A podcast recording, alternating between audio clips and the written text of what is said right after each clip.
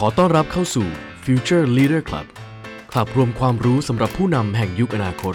โดย True Digital Academy สวัสดีนะครับ ผมเป็นทางการก็ผมชื่อต่อธนพงษ์วงศ์ชินศรีแต่ว่าเขาเรียกกันว่าต่อเพนกวินนะครับ ก็ทำร้านอาหารชาบูครับ แล้วก็เราทำช่องให้ความรู้ทำเพจให้ความรู้เกี่ยวกับธุรกิจร้านอาหารกับ SME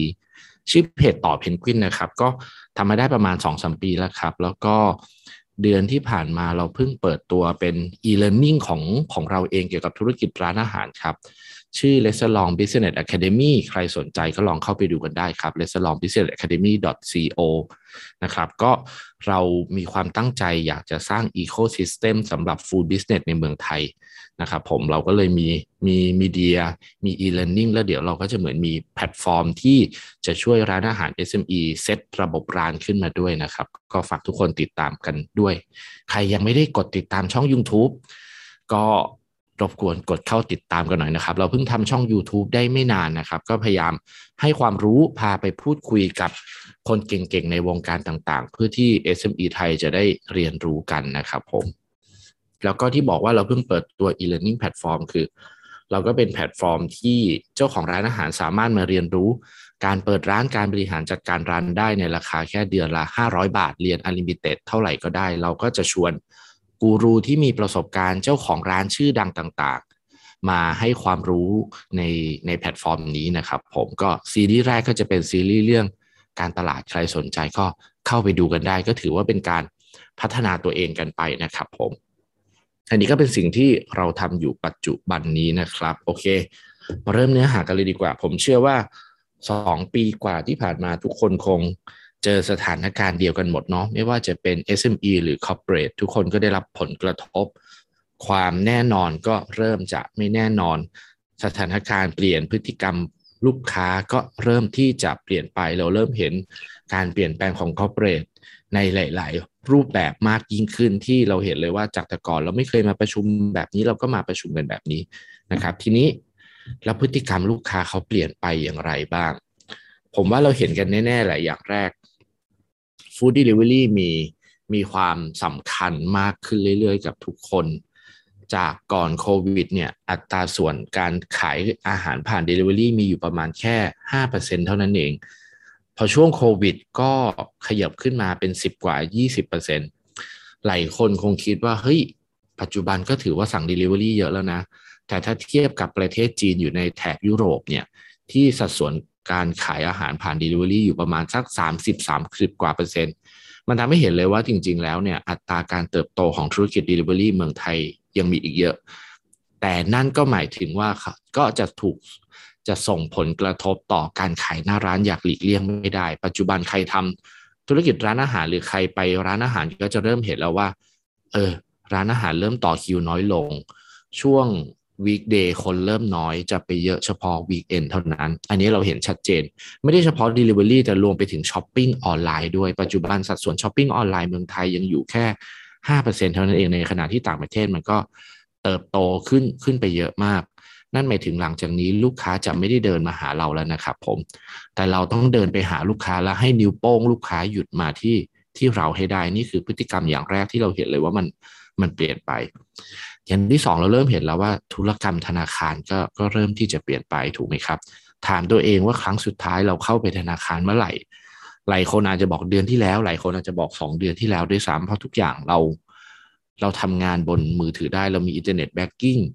ค่ายต่างๆ พยายามพัฒนา UX UI ให้มันดีขึ้น รวมไปถึงปัจจุบันเราประชุมกัน เราวิดีโอคอลกัน เราเรียนเราพูดคุยกัน เราก็ผ่านรูปแบบออนไลน์ด้วยกันทั้งสิ้นถ้าไม่ได้ไม่ได้สำคัญจริง ๆ ไม่ได้เป็น first meeting แค่ follow up เฉยๆ บางทีเราก็บอกว่าเออส่งซูมกันก็ได้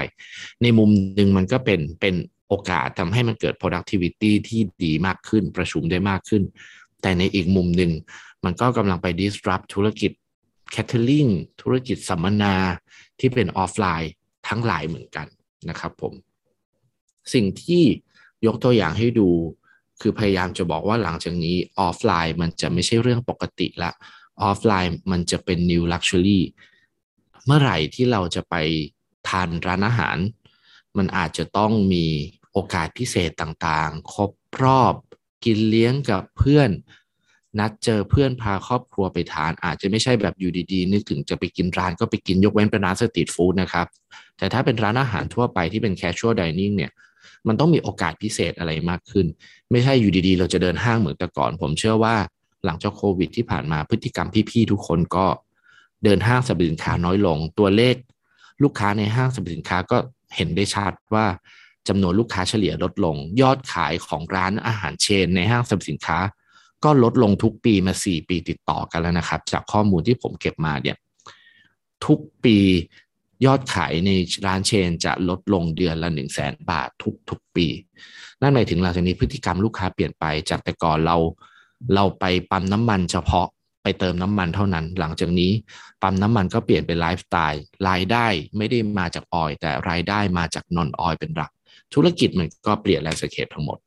โลกที่เรารู้จักมันจะไม่เหมือนเดิมอีกต่อไปละ ที่ผ่านมาเราเจอโควิด เราตอบไม่ได้เลยว่าเราจะเจออะไรอีก เราเจอดอกเบี้ยที่มันขึ้น เราเจออัตราเงินเฟ้อ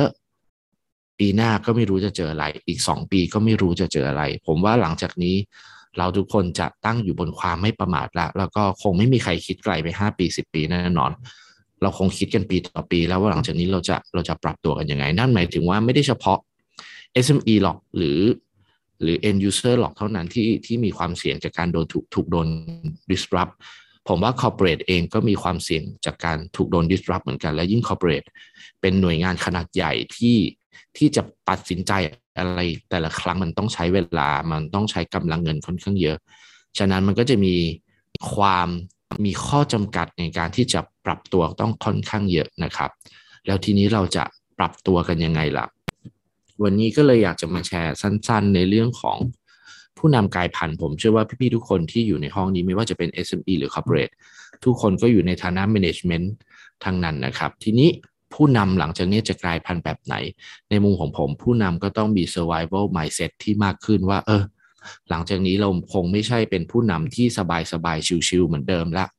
หลังจากนี้ผู้นำจะต้องมีทักษะการเอาตัวรอด ทักษะการอยู่รอดไปด้วยนะครับผมข้อแรกเลยที่อยากมาแชร์คือ เราอย่ามัวขายในสิ่งที่เรามีให้ขายในสิ่งที่ลูกค้าต้องการ ฟังแบบนี้ก็คงจะงงๆ เอ๊ะ ไม่ได้ให้ขายในสิ่งที่เรามีให้ขายที่ลูกค้าต้องการหมายถึง ถ้าเราทำชาบู ไม่ต้องขายชาบูแล้วหรอ จะไปขายอย่างอื่นหรอ อาจจะไม่ได้ มายถึงแบบนั้น แต่เราต้องดูว่า ณวันนั้นลูกค้ามีปัญหาอะไร ลูกค้าต้องการอะไร เราสามารถเซิร์ฟสิ่งนั้นให้ลูกค้าได้หรือเปล่า ถ้าเราทำไม่ได้ เราจะไปหา partner หรือใครมาช่วยลูกค้าของเราได้ไหม อาจจะช่วยทางตรงก็ได้ อาจจะช่วยทางอ้อมก็ได้ หรือเราอาจจะไปเป็น partner ทำอะไรบางอย่างกับเขาเพื่อเสิร์ฟลูกค้าของเราก็ได้นะครับผมทีนี้เราจะรู้ได้ยังไงว่า แล้วลูกค้าของเราเขามีความต้องการอะไรล่ะ ง่ายๆ ผมเชื่อว่าพี่ทุกคนคงรู้จักคำว่า pain point อยู่ละ ทุกธุรกิจเราสร้างเพนบางอย่างให้กับลูกค้าโดยที่เราทั้งรู้ตัวและไม่รู้ตัว บางครั้งเราก็คิดว่า เออ เราสะดวกของเราแบบนี้ แต่เราไม่เคยคิดถึงในมุมลูกค้าเลยว่า เราสะดวกแบบนี้แล้วลูกค้าเขาจะสะดวกแบบเราหรือเปล่า เราไปทำความลำบากอะไรให้กับลูกค้าหรือเปล่า ถ้าสมัยก่อนโควิด คงไม่ได้เป็นอะไร ลูกค้าเองเขาก็มีทักษะการปรับตัวมาหาเราเหมือนกัน แต่พอหลังโควิดเนี่ยเราจะเห็นเลยว่า ลูกค้าเลือกมากขึ้น ลูกค้ามีช้อยส์มากขึ้น ลูกค้ามีเงินน้อยลง นั่นหมายถึงแบรนด์ไหนที่ไม่พูดคุยกับลูกค้า แบรนด์ไหนที่ไม่ปรับตัวหาลูกค้า แบรนด์ไหนที่ไม่พยายามแก้เพนพอยลูกค้า แบรนด์นั้น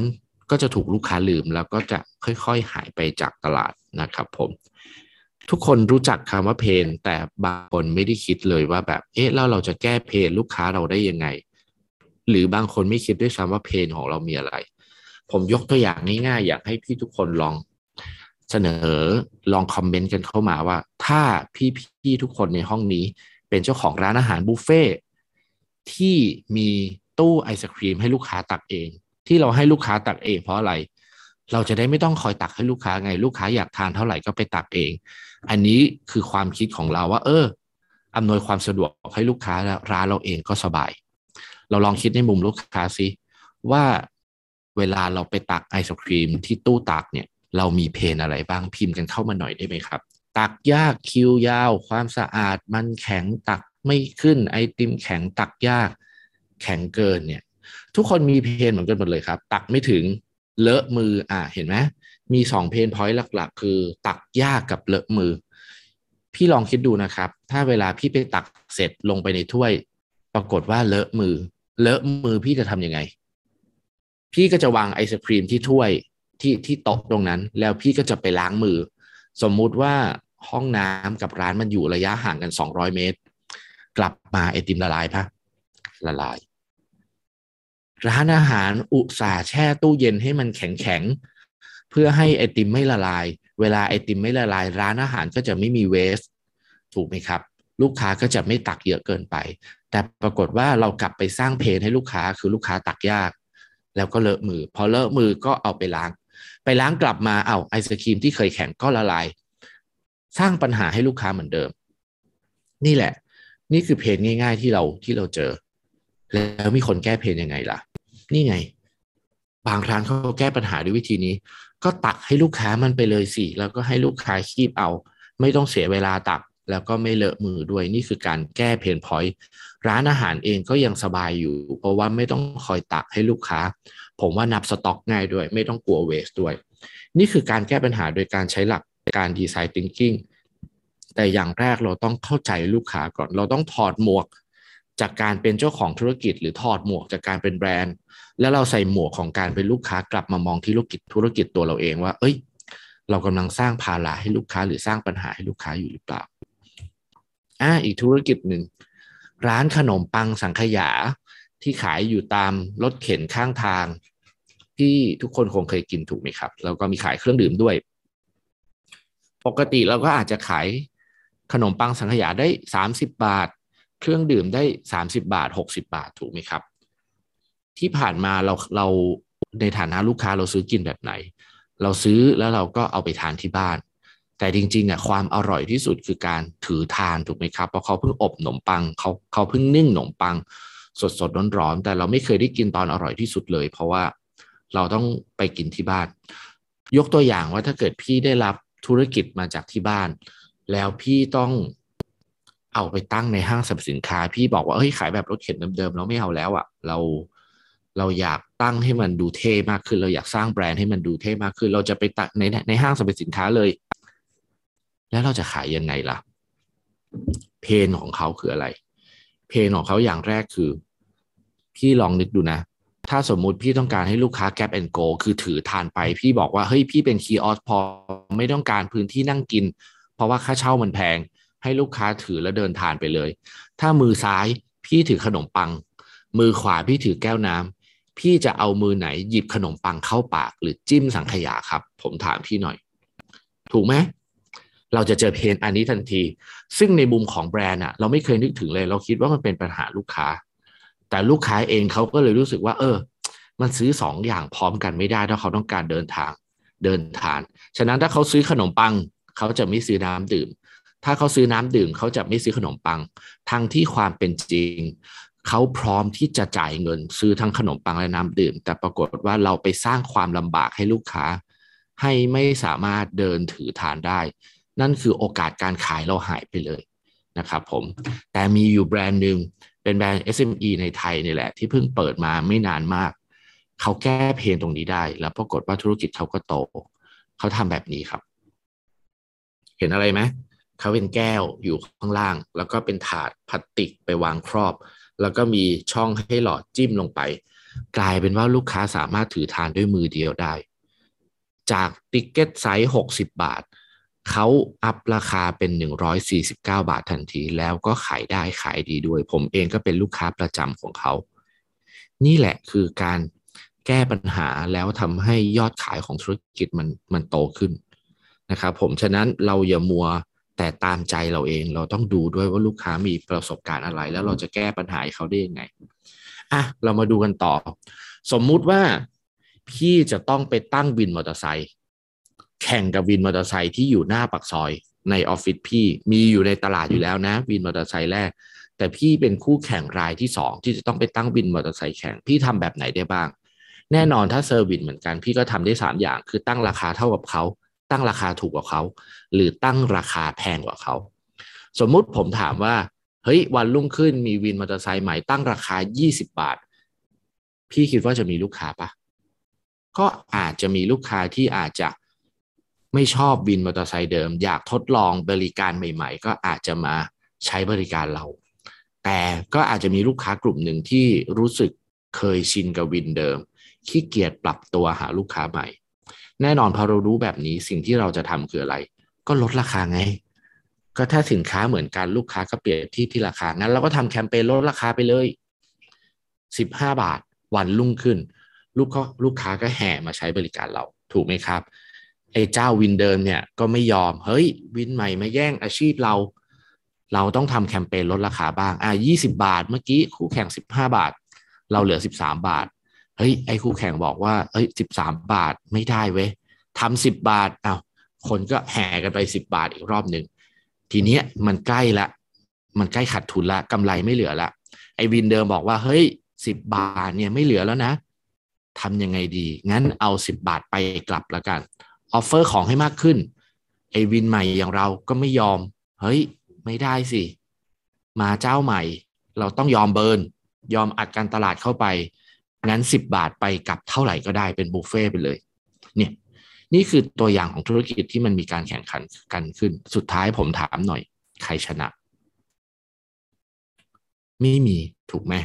ไม่มีใครชนะเลย สุดท้ายคนที่แพ้คือเราทั้งคู่ และคนที่ชนะก็คือลูกค้า ลูกค้าก็ได้ของถูกแล้วเขาก็เคยชินกับแคมเปญลดราคา อีกหน่อยเราปรับเป็น 20 บาทเหมือนเดิม ไม่มีใครนั่งแล้วนะ เพราะลูกค้าเสพติดกับโปรโมชั่นลดราคา นี่แหละคือสิ่งที่เราเจอกับแอป Delivery เราเจอกับขนส่ง เราเจอกับธุรกิจที่มันมีการแข่งขันกันมากมาย แล้วเราก็เลือกที่จะตัดราคาค่าคู่แข่งใครสายป่านยาวคนนั้นก็ชนะไป แต่เรากำลังไปสร้างความเคยชินให้กับลูกค้าเราด้วย ฉะนั้น ถ้าพี่เป็นแบรนด์ใหญ่พี่ทำได้ แต่พวกผมเป็น SME ตัวเล็ก ๆ เราทำไม่ได้ เราไม่สามารถตั้งราคาถูกกว่าพวกพี่ได้เลย เราต้องตั้งราคาแพงกว่าพี่ ฉะนั้นถ้าผมตั้งราคาแพงกว่าคือ 25 บาท ผมก็ต้องแก้ pain บางอย่างให้กับให้กับลูกค้าได้ถูกไหมครับ ลูกค้าจะยอมจ่ายตังค์ให้เรามากขึ้น ถ้าเราตอบโจทย์ลูกค้ามากกว่าบริการเดิม หรือมีอะไรบางอย่างที่พรีเมียมมากกว่าเดิม ฉะนั้นอยากถามพี่ทุกคนหน่อยว่า pain point ของการนั่งมอเตอร์ไซค์มีอะไรบ้างครับ ลองคิดและแชร์กันเข้ามาหน่อยได้ไหมครับ รอคิวนาน ฝนตก เปียกคิวยาว ขับซิ่งกลัวอันตราย รถไม่พอ ขึ้นราคาอ่าราคาไม่ตรงปกถูกไหมครับ ถ้าพูดอีกอันหนึ่งนะ ผมเชื่อว่าพี่ผู้หญิงทุกคนนึกออกแน่นอน พี่รู้จักเสื้อกั๊กวินมอเตอร์ไซค์ใช่ไหมเสื้อกั๊กวินมอเตอร์ไซค์เนี่ยรู้ใช่ไหมว่าเขาประมูลกันตัวละเป็นหมื่นพอมูลค่ามันแพงเนี่ย ผมไม่ค่อยเข้าใจว่า เอ๊ะทำไมพี่เขาไม่ค่อยสักเสื้อกัน บางทีเราอยู่ใต้ลมอะพี่นึกออกไหมพอเราขึ้นวินมอเตอร์ไซค์ปุ๊บ ขับไปปุ๊บหืมพี่เขาบางทีตั้งแต่เช้าเหงื่อออกมาเนี่ย มันก็มีกลิ่น เสื้อผ้าก็ดูไม่สะอาดรถก็เนี่ยที่บอกว่าต้องมานั่งรอคิว ไม่พออีกจะไปเรียกแกร็บอ้าวเดี๋ยวมีปัญหาอีก เนี่ยคือเพนสมมุติผมเห็นเพนตัวนี้ เสื้อผ้าไม่สะอาดรถไม่พอต่อคิวยาว ผมออกแอปพลิเคชันจองวินนั้น แล้วผมมี service เพิ่ม ผมบอกว่า ถ้าเสื้อพี่มีกลิ่นพี่ให้น้องนั่งฟรีเลย ผม train วินมอเตอร์ไซค์ให้ซักเสื้อทุกวัน เรามีร้านสะดวกซักเยอะแล้วถูกไหมฉีดน้ำหอมให้หอมเลย แล้วเราคิดราคา 25 บาท พี่คิดว่าจะมีคนขึ้นปะมีก็เพิ่มอีกแค่ห้าบาท เดือนหนึ่งเพิ่มร้อยห้าสิบาทเงินเดือนเราตั้งหลายหมื่นเป็นแสนทำไมเราจะจ่ายเพิ่มแค่ห้าบาทไม่ได้ เพื่อให้สุขภาพจิตเราดีขึ้น ถูกไหมลองนึกถึงพี่วินมอเตอร์ไซค์บางคน ผมยาวๆแบบคาราบาวอะ่ะแล้วเวลาเราอยู่ใต้ลมอะ่ะเราพี่เขาโอ้โหบางทีไม่ได้อาบน้ำหรือขับรถมาตั้งเช้ามีกลิ่นเหงื่ออย่างเงี้ยกลิ่นมันก็ตีเข้ามาอันเนี้ยมันก็ทำให้เรายอมจ่ายมากขึ้น เห็นไหมครับว่าถ้าเกิดเราแก้ pain point ได้ โอกาสธุรกิจมันก็จะเกิด สมมุติมีวินที่สามขึ้นมาล่ะ คิดราคาสามสิบบาทไปเลย เฮ้ย มันจะมี pain อะไรอีก ถูกไหมเกิดเราไปหาอีกอีก pain หนึ่งซิว่าเฮ้ยมันจะมี pain อะไรอีกกับวินมอเตอร์ไซค์นึกไปนึกมาเราไปเจอว่าเฮ้ยผู้หญิงเวลาขึ้นวินมอเตอร์ไซค์อะเขานั่งก็นั่งลำบากแล้วเขาก็ต้องไปจับข้างหลังที่มีที่ยึดถูกไหมซึ่งมันก็ไม่ได้ถูกออกแบบให้ยึดได้อย่างสะดวกเลย นี่คือเพนที่แบบมันก็ดูไม่ปลอดภัยอย่างที่สองคือ พี่ต้องใส่หมวกกันน็อกปัญหาการใส่หมวกกันน็อกคืออะไร พี่ลองนึกซิเวลาพี่ต้องใส่หมวกกันน็อกเนี่ยพี่รู้สึกยังไง เนี่ยเหม็นอับสกปรกผมว่าทุกคนรู้สึกเหมือนกันหมดถูกไหมครับ ยิ่งเป็นพี่ผู้หญิง พี่ผู้หญิงทุกคนอุตส่าห์สระผมหอมๆขึ้นลิฟต์คนจะได้ดมหอมๆถูกไหมปรากฏว่าพอพี่สวมหมวกวินมอเตอร์ไซค์ปุ๊บถอดหมวกถึงออฟฟิศหัวเหม็นทันที ปลอดภัยก็ไม่ปลอดภัยหัวเหม็นอีก เนี่ยคือเพจที่เราเจอแต่บางครั้ง เราก็ ชินกับมัน แต่ลองคิดดูสิ ถ้าสมมุติมีวินมอเตอร์ไซค์สักวินหนึ่งที่เขาแก้ pain นี้ได้ เขาบอกว่าหมวกกันน็อกของเขามีตู้อบ UV และโอโซน แถมชุดวินของเขามีที่จับให้เรายึดด้วยอะ่ะ อบโอโซนไม่พอมีที่จับยึดอีก เป็นพี่พี่จะยอมจ่ายปะเพิ่มอีกห้าบาทจากยี่สิบห้าเป็นสามสิบ ถูกไหมมันดูปลอดภัยกว่าเยอะ มันดูสะอาดกว่าด้วย ผมเชื่อว่าหลายคนก็ยอมจ่ายตรงนี้ นี่แหละเมื่อไหร่เราแก้ปัญหาลูกค้าได้ service ใหม่เกิด เราก็สามารถ up ราคาขึ้นไปได้ ชวนคิดอีกครั้งหนึ่งถ้าสมมุติเราบอกไม่เอาสามสิบละ ผมคิดที่หนึ่งร้อยบาทไปเลย ระยะทางเดียวกันนี่แหละ เราคิดราคาที่หนึ่งร้อยบาทไปเลย เฮ้ย ชีวิต เราใครจะมี pain ขนาดที่ยอมจ่ายวินมอเตอร์ไซค์หนึ่งร้อยบาท ทีนี้บางครั้งเนี่ยแค่การแก้เพนพอยต์มันเริ่มไม่พอละเพนพอยต์มันคือพี่ปวดหัว ผมยื่นยาแก้ปวดหัวให้พี่ พี่ยอมจ่ายตังค์ผม แต่พี่จะยอมจ่ายตังค์กับอะไรที่มากกว่ายาแก้ปวดหัวล่ะครับ ที่ลองนึกสิพี่ไม่ยอมจ่ายยาแก้ปวดหัวเม็ดละหนึ่งร้อยแน่นอน แต่พี่ยอมจ่ายอะไรที่ราคาหนึ่งร้อยบาทได้ คืออาหารเสริมถูกไหมครับ ฉะนั้นบางครั้งเนี่ยการแก้ปัญหาด้วย pain point เราก็จะได้เงินลูกค้าและได้ target ที่เฉพาะตัวมากยิ่งขึ้นที่เขาเจอ pain นั้นๆ แต่ถ้าพี่สามารถแก้ pain point และสร้าง gain point ให้กับลูกค้าได้ คือเขาไม่ได้มีปัญหาอะไรเลย แต่ถ้าเขาใช้บริการอันนี้ชีวิตเขาจะดีขึ้น เขาจะมีความรู้สึกที่ดีมากขึ้น มันคือการยื่นอาหารเสริมแทนยาแก้ปวดหัวให้กับลูกค้า สมมุติว่าผมไปเจอ target กลุ่มหนึ่ง เป็นสาวแก่แม่ไม้เลย ทะเลาะกับสามีตลอดเวลาสามีนอนกลนด้วยสุขภาพจิตไม่ดี ผมคิดว่าผมจะเจาะตลาดนี้เลยสาวแก่แม่ไม้สามสิบกว่าขึ้นไป แล้วผมออก service ที่เรียกว่าวินหล่อบอกต่อด้วย ทีนี้ไม่ได้แค่เรื่องความปลอดภัยแล้วแต่พี่สา สามารถ book หน้าตาวิน ก่อนขึ้นได้ แล้วผมเลือกวินเฉพาะล่ำๆเท่านั้นมาให้พี่ แล้วผมคิดราคาหนึ่งร้อยบาทแบบเนี้ยพี่คิดว่าจะมีคนยอมจ่ายปะผู้ชายอาจจะไม่ใช่ทาร์เก็ตของวินนี้ แต่จะกลายเป็นผู้หญิงทันที นี่แหละคือการทำ segmentation targeting positioning เนี่ยพี่จิรัญญาบอกยอมจ่าย ถูกไหมครับ คือมันก็จะมีคนที่เขายอมจ่ายเขาอาจจะบอกว่าเขาไม่ได้ใช้บริการทุกวันหรอก แต่ว่า อาทิตย์ละวันก็ดีทำให้ชุ่มชื่นหัวใจก่อนจะไปทำงาน นี่แหละคือคือการที่เราเข้าใจเรื่องเพนพอยแล้วก็เกณฑ์พอยเมื่อไหร่เราแก้ปัญหาให้ลูกค้าได้ เมื่อไหร่เราทำให้ชีวิตลูกค้าดีขึ้นได้ ธุรกิจมันจะเกิดทันทีอะมาพูดเคสจริงของร้านผมกันดีกว่า เราทุกคนคงจำวันนี้ได้ 21 มีนาคม พี่ที่อยู่คอร์ปอเรททั้งหลาย คงไม่ได้มีความทรงจำอะไรขนาดนั้น เราก็แค่นึกว่า เฮ้ย อยู่ดีๆ วันจันทร์กูก็ไม่ต้องไปทำงานเว้ยจะ work from home สมัยนั้น Zoom meeting ก็ยังไม่มีไว้ทำยังไงดีวะ รอความชัดเจนจากจากบริษัท แต่พี่ลองคิดว่าพี่เป็นผมนะครับณวันนั้นน่ะ ผมผมมีสาขาอยู่10สาขา ส่วนใหญ่ก็อยู่ในห้างสรรพสินค้า ผมมีพนักงานอยู่200คน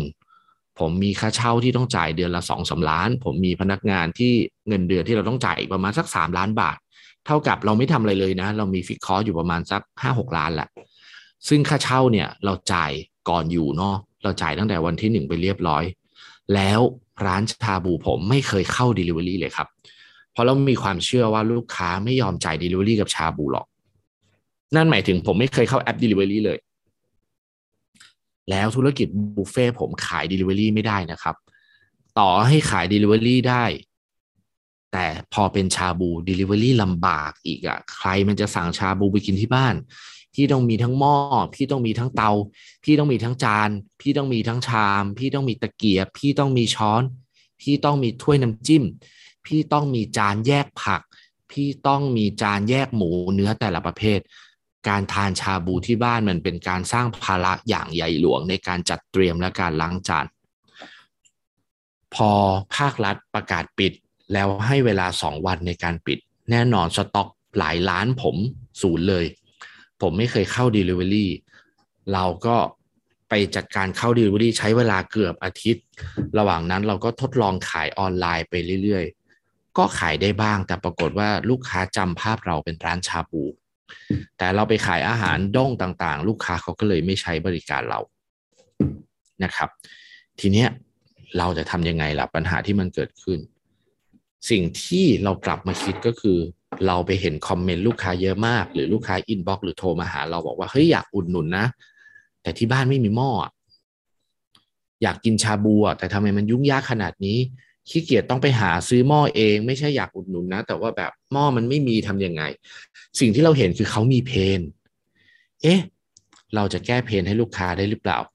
ณนะวันนั้นสิ่งที่เราคิดก็คือ เออ เดี๋ยวลองไปติดต่อบริษัทหม้อแล้วกัน แล้วก็รู้จักโรงงานหม้อ ก็ติดต่อโรงงานหม้อมา แล้วก็คิดว่าเออเดี๋ยวเราจะไปเอาหม้อเนี่ยไปใส่ในแอปพลิเคชัน Delivery เพื่อให้ลูกค้าสามารถสั่งซื้อได้ แต่เราก็ลืมไปว่าทุกยอดที่เราขายผ่านแอป Delivery ผมโดน 30%นะครับเขาไม่ได้มาเวฟค่าหม้อให้เรา นั่นหมายถึงว่า โอ้โหกำไรที่ไม่ค่อยมีอยู่แล้วเนี่ยก็จะยิ่งหายไปลูกค้าก็จะต้องจ่ายมากขึ้น แล้วเราลองถอดหมวกเราไปอยู่ในมุมลูกค้า เราลองมานั่งคิดซิว่าแบบ เฮ้ยถ้าลูกค้าจะต้องสั่งชาบู500บาท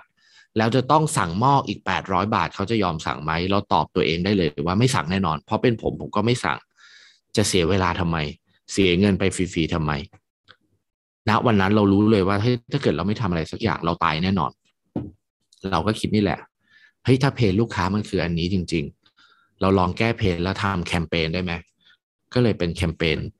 ร้านแรกที่ทำเรื่องชาบูแถมหม้อขึ้นมา หลายคนก็เอ๊ะหม้อหนึ่งราคาหนึ่งพันหนึ่งร้อยห้าสิบเก้าแถมหม้อเก้าร้อยแถมน้ำโค้กเป๊ปซี่อีกสองขวด เฮ้ย มันจะเหลือหรอ อยากจะบอกว่าจริง ๆ แล้วเนี่ยวิธีคิดของเราก็คือ ของสิ่งเดียวกัน ลูกค้ามองอยู่บนตัวเลขหนึ่งธุรกิจหรือแบรนด์มองอยู่บนตัวเลขหนึ่งลูกค้ามองอยู่บนตัวเลขอะไรครับ ลูกค้ามองอยู่บนราคาขายถูกไหม ในขณะที่แบรนด์เรามองอยู่บนต้นทุน ฉะนั้นสิ่งที่แบรนด์ต้องทำคือทำของสิ่งนั้นให้มีมูลค่าในใจลูกค้าสูงสุด ในขณะที่ต้นทุนเราต่ำที่สุด สิ่งที่เราทำคือเราไปเลือกหม้อที่ดูดีไซน์ดีที่สุดมีหูจับลายไม้เลย แล้วเราก็ตั้งชื่อรุ่นว่ามูจิ ซึ่งรุ่นนี้ไม่มีอยู่จริง เราตั้งขึ้นมาเอง แต่พอเราตั้งว่ามูจิดูเป็นญี่ปุ่นหม้อดีไซน์เป็นไม้ ลูกค้าก็ให้ค่ามันเยอะ เราก็ตั้งราคาหลอกๆขึ้นมาว่า 900 บาท พื่อที่ลูกค้าจะเอามาลบกับเซต1159 เรารู้สึกว่า เฮ้ย ฉันเสียแค่สองร้อยกว่าบาท ฉันได้ชาบูไปกินละ เพราะหม้อมันเก้าร้อยมันก็ทำให้ลูกค้าสั่งเราได้ง่ายมากขึ้น แต่โจทย์ของเราต่อมาก็คือ เราขายผ่านแอป Delivery ไม่ได้นะครับ เพราะถ้าเราขายผ่านแอป Delivery ผมจะโดน 30%จาก 1,159 อีก และในวันนั้นสั่งผ่านแอป Delivery ไม่ได้ต้องทำไงล่ะ ก็ต้องผ่านช่องทางตัวเองโซเชียลมีเดียเราก็ต้องคิดต่อแล้วว่า เฮ้ย แต่ถ้าลูกค้าทักแอดแชทเรามาทีละคนทีละคนแล้วทยอยขายเนี่ย เราตายแน่นอน เราตอบไม่ทันเราโซวิดไม่ทันเราส่งไม่ทันแน่นอน มันต้องทำการรวมออเดอร์ แล้ววางแผนการสั่งล่วงหน้า เราถึงจะจัดการสร้างระบบโลจิสติกเราขึ้นมาได้ สิ่งที่เราทำคือเราเดินคุยกับสตาร์ทอัพเลยครับ เราคุยกับบริษัทที่เขาทำเรื่องอีเวนต์ แล้วเขาก็โดนผลกระทบจากโควิด เราบอกเขาว่ามาสร้างระบบแชทบอทให้เราไหม ให้ลูกค้าสามารถเลือกจะ pick up ที่สาขาได้เอง หรือจะให้เราไปส่ง แต่ต้องสั่งล่วงหน้าไม่น้อยกว่าหนึ่งวันนะ แล้วเลือกเวลารับว่าจะเลือกเช้าหรือบ่าย เพราะเราจะรวมออเดอร์เราไปส่ง เขาก็สร้างระบบแชทบอทขึ้นมา แล้วก็เป็น revenue share ก็คือเขาจะได้ เขาจะได้ค่า transaction ไปในการทำเราก็ได้แชทบอทภายในระยะเวลาไม่กี่วันเสร็จแล้ว ก็จะมีปัญหาเรื่องโลจิสติกอีกเฮ้ยทำยังไงดี เราถึงจะส่งส่งชาบูไปหาลูกค้าได้ ต้องบอกว่าความยากของการ Delivery ชาบู ซึ่งต่างจากอาหารทั่วไปคือ มันเป็นวัตถุดิบสดครับ วัตถุดิบสดมันจะอยู่บนอุณหภูมิปกติได้สั้นมาก เพราะเราเป็นหมูสดสดเนื้อสดสดเลย ลูกค้าไม่แฮปปี้แน่นอนถ้าหมูกับเนื้อไปส่งเราเละนั่นหมายถึงว่า เรามี choice เดียวคือส่งผ่านห้องเย็นรถรถห้องเย็น แล้วเราจะทำยังไงล่ะส่งผ่านห้องห้องเย็นขนาดส่งผ่านมอเตอร์ไซค์ออเดอร์หนึ่งยังร้อยกว่าบาทเลย ถ้าส่งผ่านรถห้องเย็น by order เนี่ย เราต้องเสียสามสี่ร้อยแน่นอน เราก็เลยไปคิดว่าแล้วใครที่มันมีรถห้องเย็นเราไม่ได้วิ่งอยู่ตอนนี้ล่ะ เราก็ไปเจอว่ามีบริษัทโลจิสติกนี่ที่เขามีรถห้องเย็นแล้วเขาไม่ได้วิ่งส่งของแน่นอน เพราะทุกร้านมันปิด เราก็ไม่รู้จักเราก็โทรไปหาบริษัทรถห้องเย็นเลยโลจิสติกแล้วเราก็บอกว่าเรามี ความต้องการจะทำแบบเนี้ยแล้วเป็นการคอนโซลออเดอร์มารับที่ส่วนกลางเราก็ไปกระจายต่อสองรอบรอบเช้ารอบบ่าย เรามีงบให้คุณเท่านี้คุณไหวไหม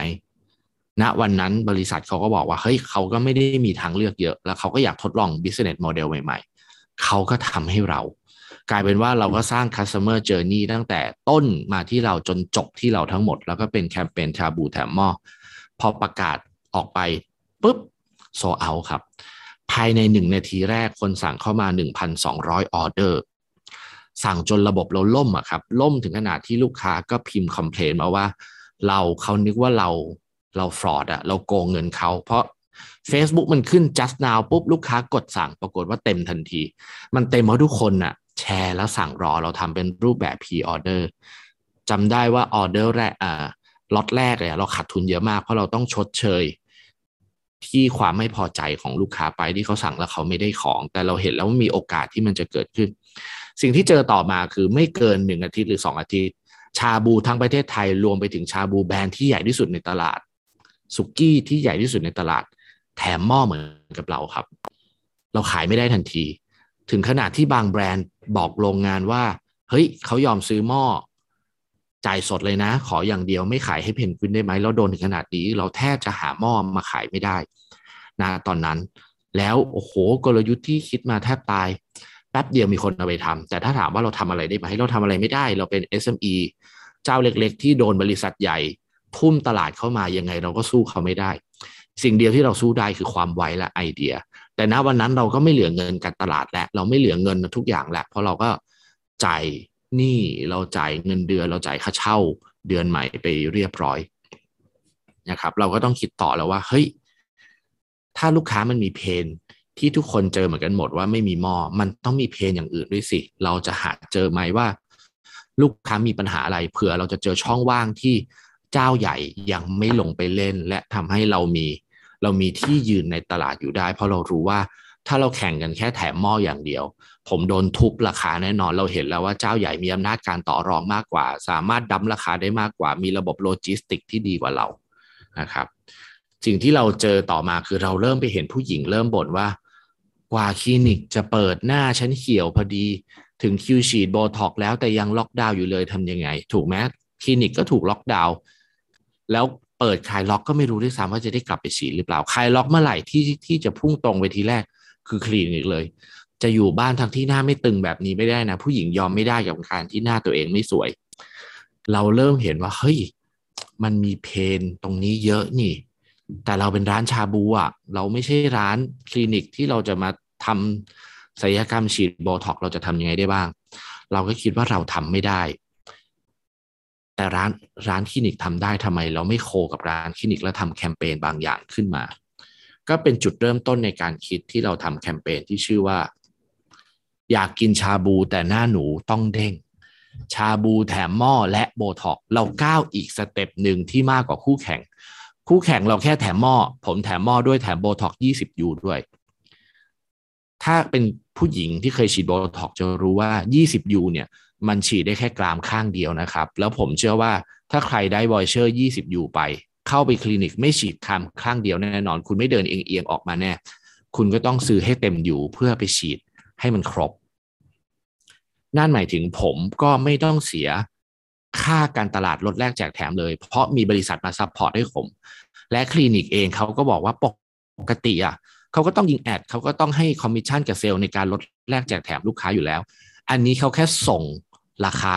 ส่งของแถม ไปให้ผมส่งไปให้ลูกค้าเลย ลูกค้าเป็นคนได้ value ตรงนั้นไปเต็มๆ ร้านเองก็ได้ lead ลูกค้าเข้ามาที่จะ follow up ที่จะ up sell ขายต่อ ก็กลายเป็นว่า target นี้ก็ประสบความสำเร็จในกลุ่มผู้หญิงอีก เราก็เริ่มเห็นแล้วว่าเฮ้ยไอแคมเปญแบบเนี้ยคู่แข่งไม่ก๊อปปี้แน่นอน เพราะมันเป็นแคมเปญเฉพาะตัว แล้วลูกค้าจะเป็นคนว่าเองถ้าแบบถ้ามีแบรนด์ใหญ่ ๆ มาก๊อปปี้ผมอีกเนี่ยลูกค้าจะบอกแล้วว่าเฮ้ยมึงก๊อปปี้เพนกวินแน่ เราเห็นแล้วว่าเฮ้ยเราเจอแล้ว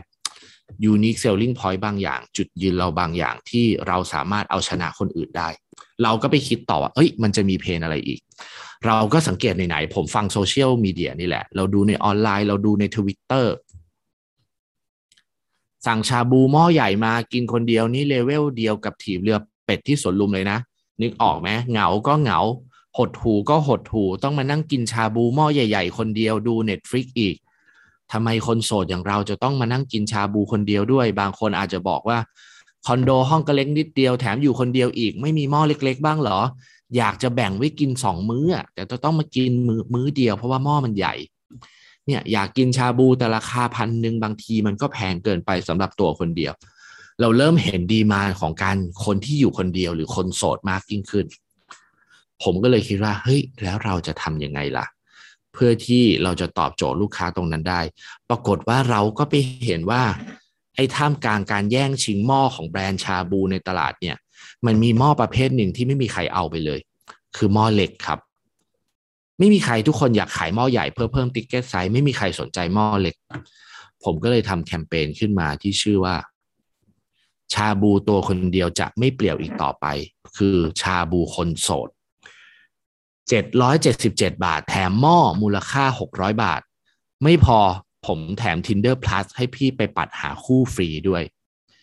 มูลค่า 300 บาทนะครับ เราเข้าไปคุยกับ Tinder เลย กลายเป็นว่าพี่จ่าย 700 กว่าบาท พี่ได้ของแถมมูลค่า 900 บาท พี่จะไม่ซื้อหรอ กลายเป็นว่าลูกค้าก็สั่งเรา แล้วเราก็ขายหม้อเหล็กได้ โดยที่คู่แข่งก็ยังไม่ลงมาเล่นตลาดนี้ อันเนี้ยก็เป็นวิธีคิดของเราที่เราเริ่มคิดว่า เฮ้ย นี่แหละคือ niche market คือการทำ targeting โดยการหา pain ลูกค้าให้เจอ ว่าลูกค้าเขามี pain อะไร พอแคมเปญนี้ผ่านไปเราเริ่มคิดอีกว่าเฮ้ยมี pain อะไรเราเริ่มสนุกแล้วว่าแบบ แต่ต้องบอกว่ารายได้ที่มันมา โอ้ยมันไม่ cover นะครับฟิกคอร์สห้าหกล้านบาทมันมันไม่พออยู่แล้วแหละ เพราะจำนวนหม้อจริง ๆ ในตลาดมันก็มีน้อย เราเริ่มเห็นเพนคนบอกว่า โหพึ่งภาครัฐไม่ได้แล้ว วัคซีนก็ยังไม่มา ไม่รู้จะหันหน้าไปพึ่งใคร คนเดียวที่พึ่งได้น่าจะเป็นสิ่งศักดิ์สิทธิ์มากกว่า เราเริ่มเห็นแล้วว่าเกิดมีสายมูขึ้นมา คนเริ่มขาดความเชื่อมั่น สิ่งที่เราทำเมื่อกี้เราเราเราคอลแลบกับคลินิกไป เราคอลแลบกับบริษัทเครื่องใช้ไฟฟ้าไป ทีนี้เราไปคอลแลบกับวัดครับ เราทำแคมเปญชาบูคุ้มใจ ซื้อชาบูแถมหม้อผมแถมยันเพนกวินไปด้วย ซึ่งยันเพนกวินนั้นเนี่ย เราก็เอาไปปลุกเสกที่วัดจริง ๆ คิดว่าขายได้ปะครับ ขายได้ เราก็ขายหม้ออันนี้ได้ เราก็เริ่มรู้แล้วว่าจริง ๆ ลูกค้าเขาไม่ได้อยากกินชาบูอย่างเดียวหรอก เขาอยากเขาอยากได้หม้อเขาอยากเป็นผู้ชนะในแคมเปญนี้ คนที่ผมเคยเจอเยอะที่สุดสถิติ คือมีหม้อเพนกวินทั้งหมด 9 ใบครับ ไม่รู้จะสั่งอะไรตั้งเยอะขนาดนั้น แต่เขารู้สึกว่าเขาอยากมีส่วนร่วม เขาอยากอุดหนุนเรา เขาอยากเป็นกำลังใจให้เราเขาก็เต็มใจในการสั่งแล้วที่สำคัญเขารู้สึกว่าเขาคุ้ม กับเงินที่เขาจ่ายไปกับสิ่งที่เขาได้มา อันนี้ก็เป็นวิธีคิด แล้วก็แคมเปญท้ายๆที่เราทำเราก็เริ่มไปเห็นอีกว่า คนเริ่มโพสต์ว่าเที่ยวทิพย์โพสต์รูปโพสต์รูปบิกินี่โพสต์รูปเที่ยวว่าเมื่อไหร่ฉันจะได้เที่ยวสักทีอยู่กับบ้านจนเบื่อแล้วนะ บินไปต่างประเทศไม่ได้ ขอเที่ยวในประเทศก็ยังดี วันๆได้แต่ลงเที่ยวทิพย์เมื่อไหร่จะได้เที่ยวจริงสักที บางคนแบบอยากไปเที่ยวทางใต้เริ่มเห็นแล้วว่าเฮ้ย โรงแรมทางใต้อะ dump ราคาถูกมาก ซึ่งปกติไม่มีโอกาสได้ไปเที่ยวหรอก ในขณะที่โรงแรมทางใต้โดยเฉพาะภูเก็ตก็บ่นว่า เมื่อไหร่จะ sandbox สักที จะตายอยู่แล้วนะ ไม่เปิดประเทศสักที เราก็เลยโทรไปหาโรงแรมที่ภูเก็ต โดยที่ผมไม่รู้จักเลยนะครับ แล้วเราก็ทำ presentation ไป แล้วบอกว่ามามาบ้าไปกับเราไหมมาทำแคมเปญร่วมกับเราไหมเราก็ได้โรงแรมบ้ามาร่วมกับเราสามสี่โรงแรม แล้วก็ทำแคมเปญขึ้นมาชื่อเพนกวินหนีเที่ยวครับ ซื้อชาบู 2,008 แถมห้องพัก pool villa 8,000 ภูเก็ต แถมใช้ได้ถึงเดือนมีนาคม แค่นั้นไม่พอให้ gift voucher มูลค่า 600 บาท เอาไปใช้ในรอบหน้าอีก เรียกว่าแถมในแถมเลย 2,008 ใครได้อะไรผมได้1,400โรงแรมได้อีก 1,400 บาท ลูกค้าคุ้มเต็มๆจ่าย 2,008 ได้ห้องพัก ที่ปกติเขาขายราคา 8,000 ก็กลายเป็นว่าเราก็ขายได้ขายดีกับกับแคมเปญนนี้เนี่ยครับ สุดท้ายสิ่งที่เราทำคือเราไม่ไปคนเดียวครับ เราไม่เชื่อเรื่องการกินรวบอีกต่อไป เราเชื่อเรื่องการกินแบ่ง เรารอดไปด้วยกัน เราพาผู้ประกอบการธุรกิจอื่นอยู่รอดไปด้วยเราจับตลาดคนสายมู คนอยากสวย คนโสด คนอยากกินทุเรียน เราทำเพนกวิน กินทุเรียนขึ้นมา เพราะมีช่วงหนึ่งภาครัฐบอกว่า ต่อให้กินชาบูอยู่ที่บ้านก็ต้องแยกหม้อเชื่อไหมครับคำพูดนั้นคำพูดเดียวยอดขายเราหายเลย เพราะเราถูกสร้างความกลัวว่าเฮ้ยโควิดมันจะติดจากการกินชาบู แต่ทำไมภาครัฐไม่บอกว่ากินชาบูมันหนึ่งร้อยองศานะครับ มันเดือดนะครับ แต่จกส้มตำเนี่ยเสียงมากกว่าอีกนะ แต่ชาบูเราเหมือนเป็น ต้องยอมรับตอนนั้นชาบูเราเหมือนเป็นเป็นเป็นแพะยังไงไม่รู้อะอะไรก็ตามก็โดนโทษว่าเป็นชาบูเป็นปัญหาที่ชาบูหมดเลยจำจำได้ไหมว่าตอนที่จะคลายล็อกดาวน์รอบแรกสบคประกาศออกมาว่า จะเปิดให้นั่งกินแล้วนะ แต่ถ้าเป็นปิ้งย่างและชาบูนั่งได้หนึ่งคนต่อหนึ่งโต๊ะเท่านั้น ผมถามหน่อยครับ ใครจะไปกินชาบูคนเดียวต่อโต๊ะบ้างครับ ไม่มีแน่นอนถูกไหม แล้วชาบูเป็นธุรกิจที่นั่งหนึ่งชั่วโมงครึ่ง แล้วเราต้องเว้นระยะอีกครึ่งชั่วโมง เพื่อฆ่าเชื้อสองชั่วโมง ผมรับลูกค้าได้หนึ่งคนต่อโต๊ะ ในขณะที่ร้านข้าวมันไก่ เขาสามารถนั่งโต๊ะหนึ่งได้สองคน แล้วสองชั่วโมงเขาทำรอบได้ห้ารอบ โอ้โห ผมเจ๊งแน่ๆ ผมรู้เลยว่าถ้าภาครัฐประกาศให้นั่งกินเมื่อไหร่ ผมเจ๊งแน่ แล้วเขาประกาศวันเสาร์ให้นั่งกินวันจันทร์ไม่มีเวลาให้เราเต็มตัวเลย สิ่งที่เราทำวันนั้นคืออะไร เราไปให้พนักงานที่ร้านซื้อท่อแป๊บแล้วซื้อแผ่น PVC ใส แล้วเราทำฉากกั้นขึ้นมาคนแรกๆแล้วเราประกาศในออนไลน์เลยว่าเราเรารับจอง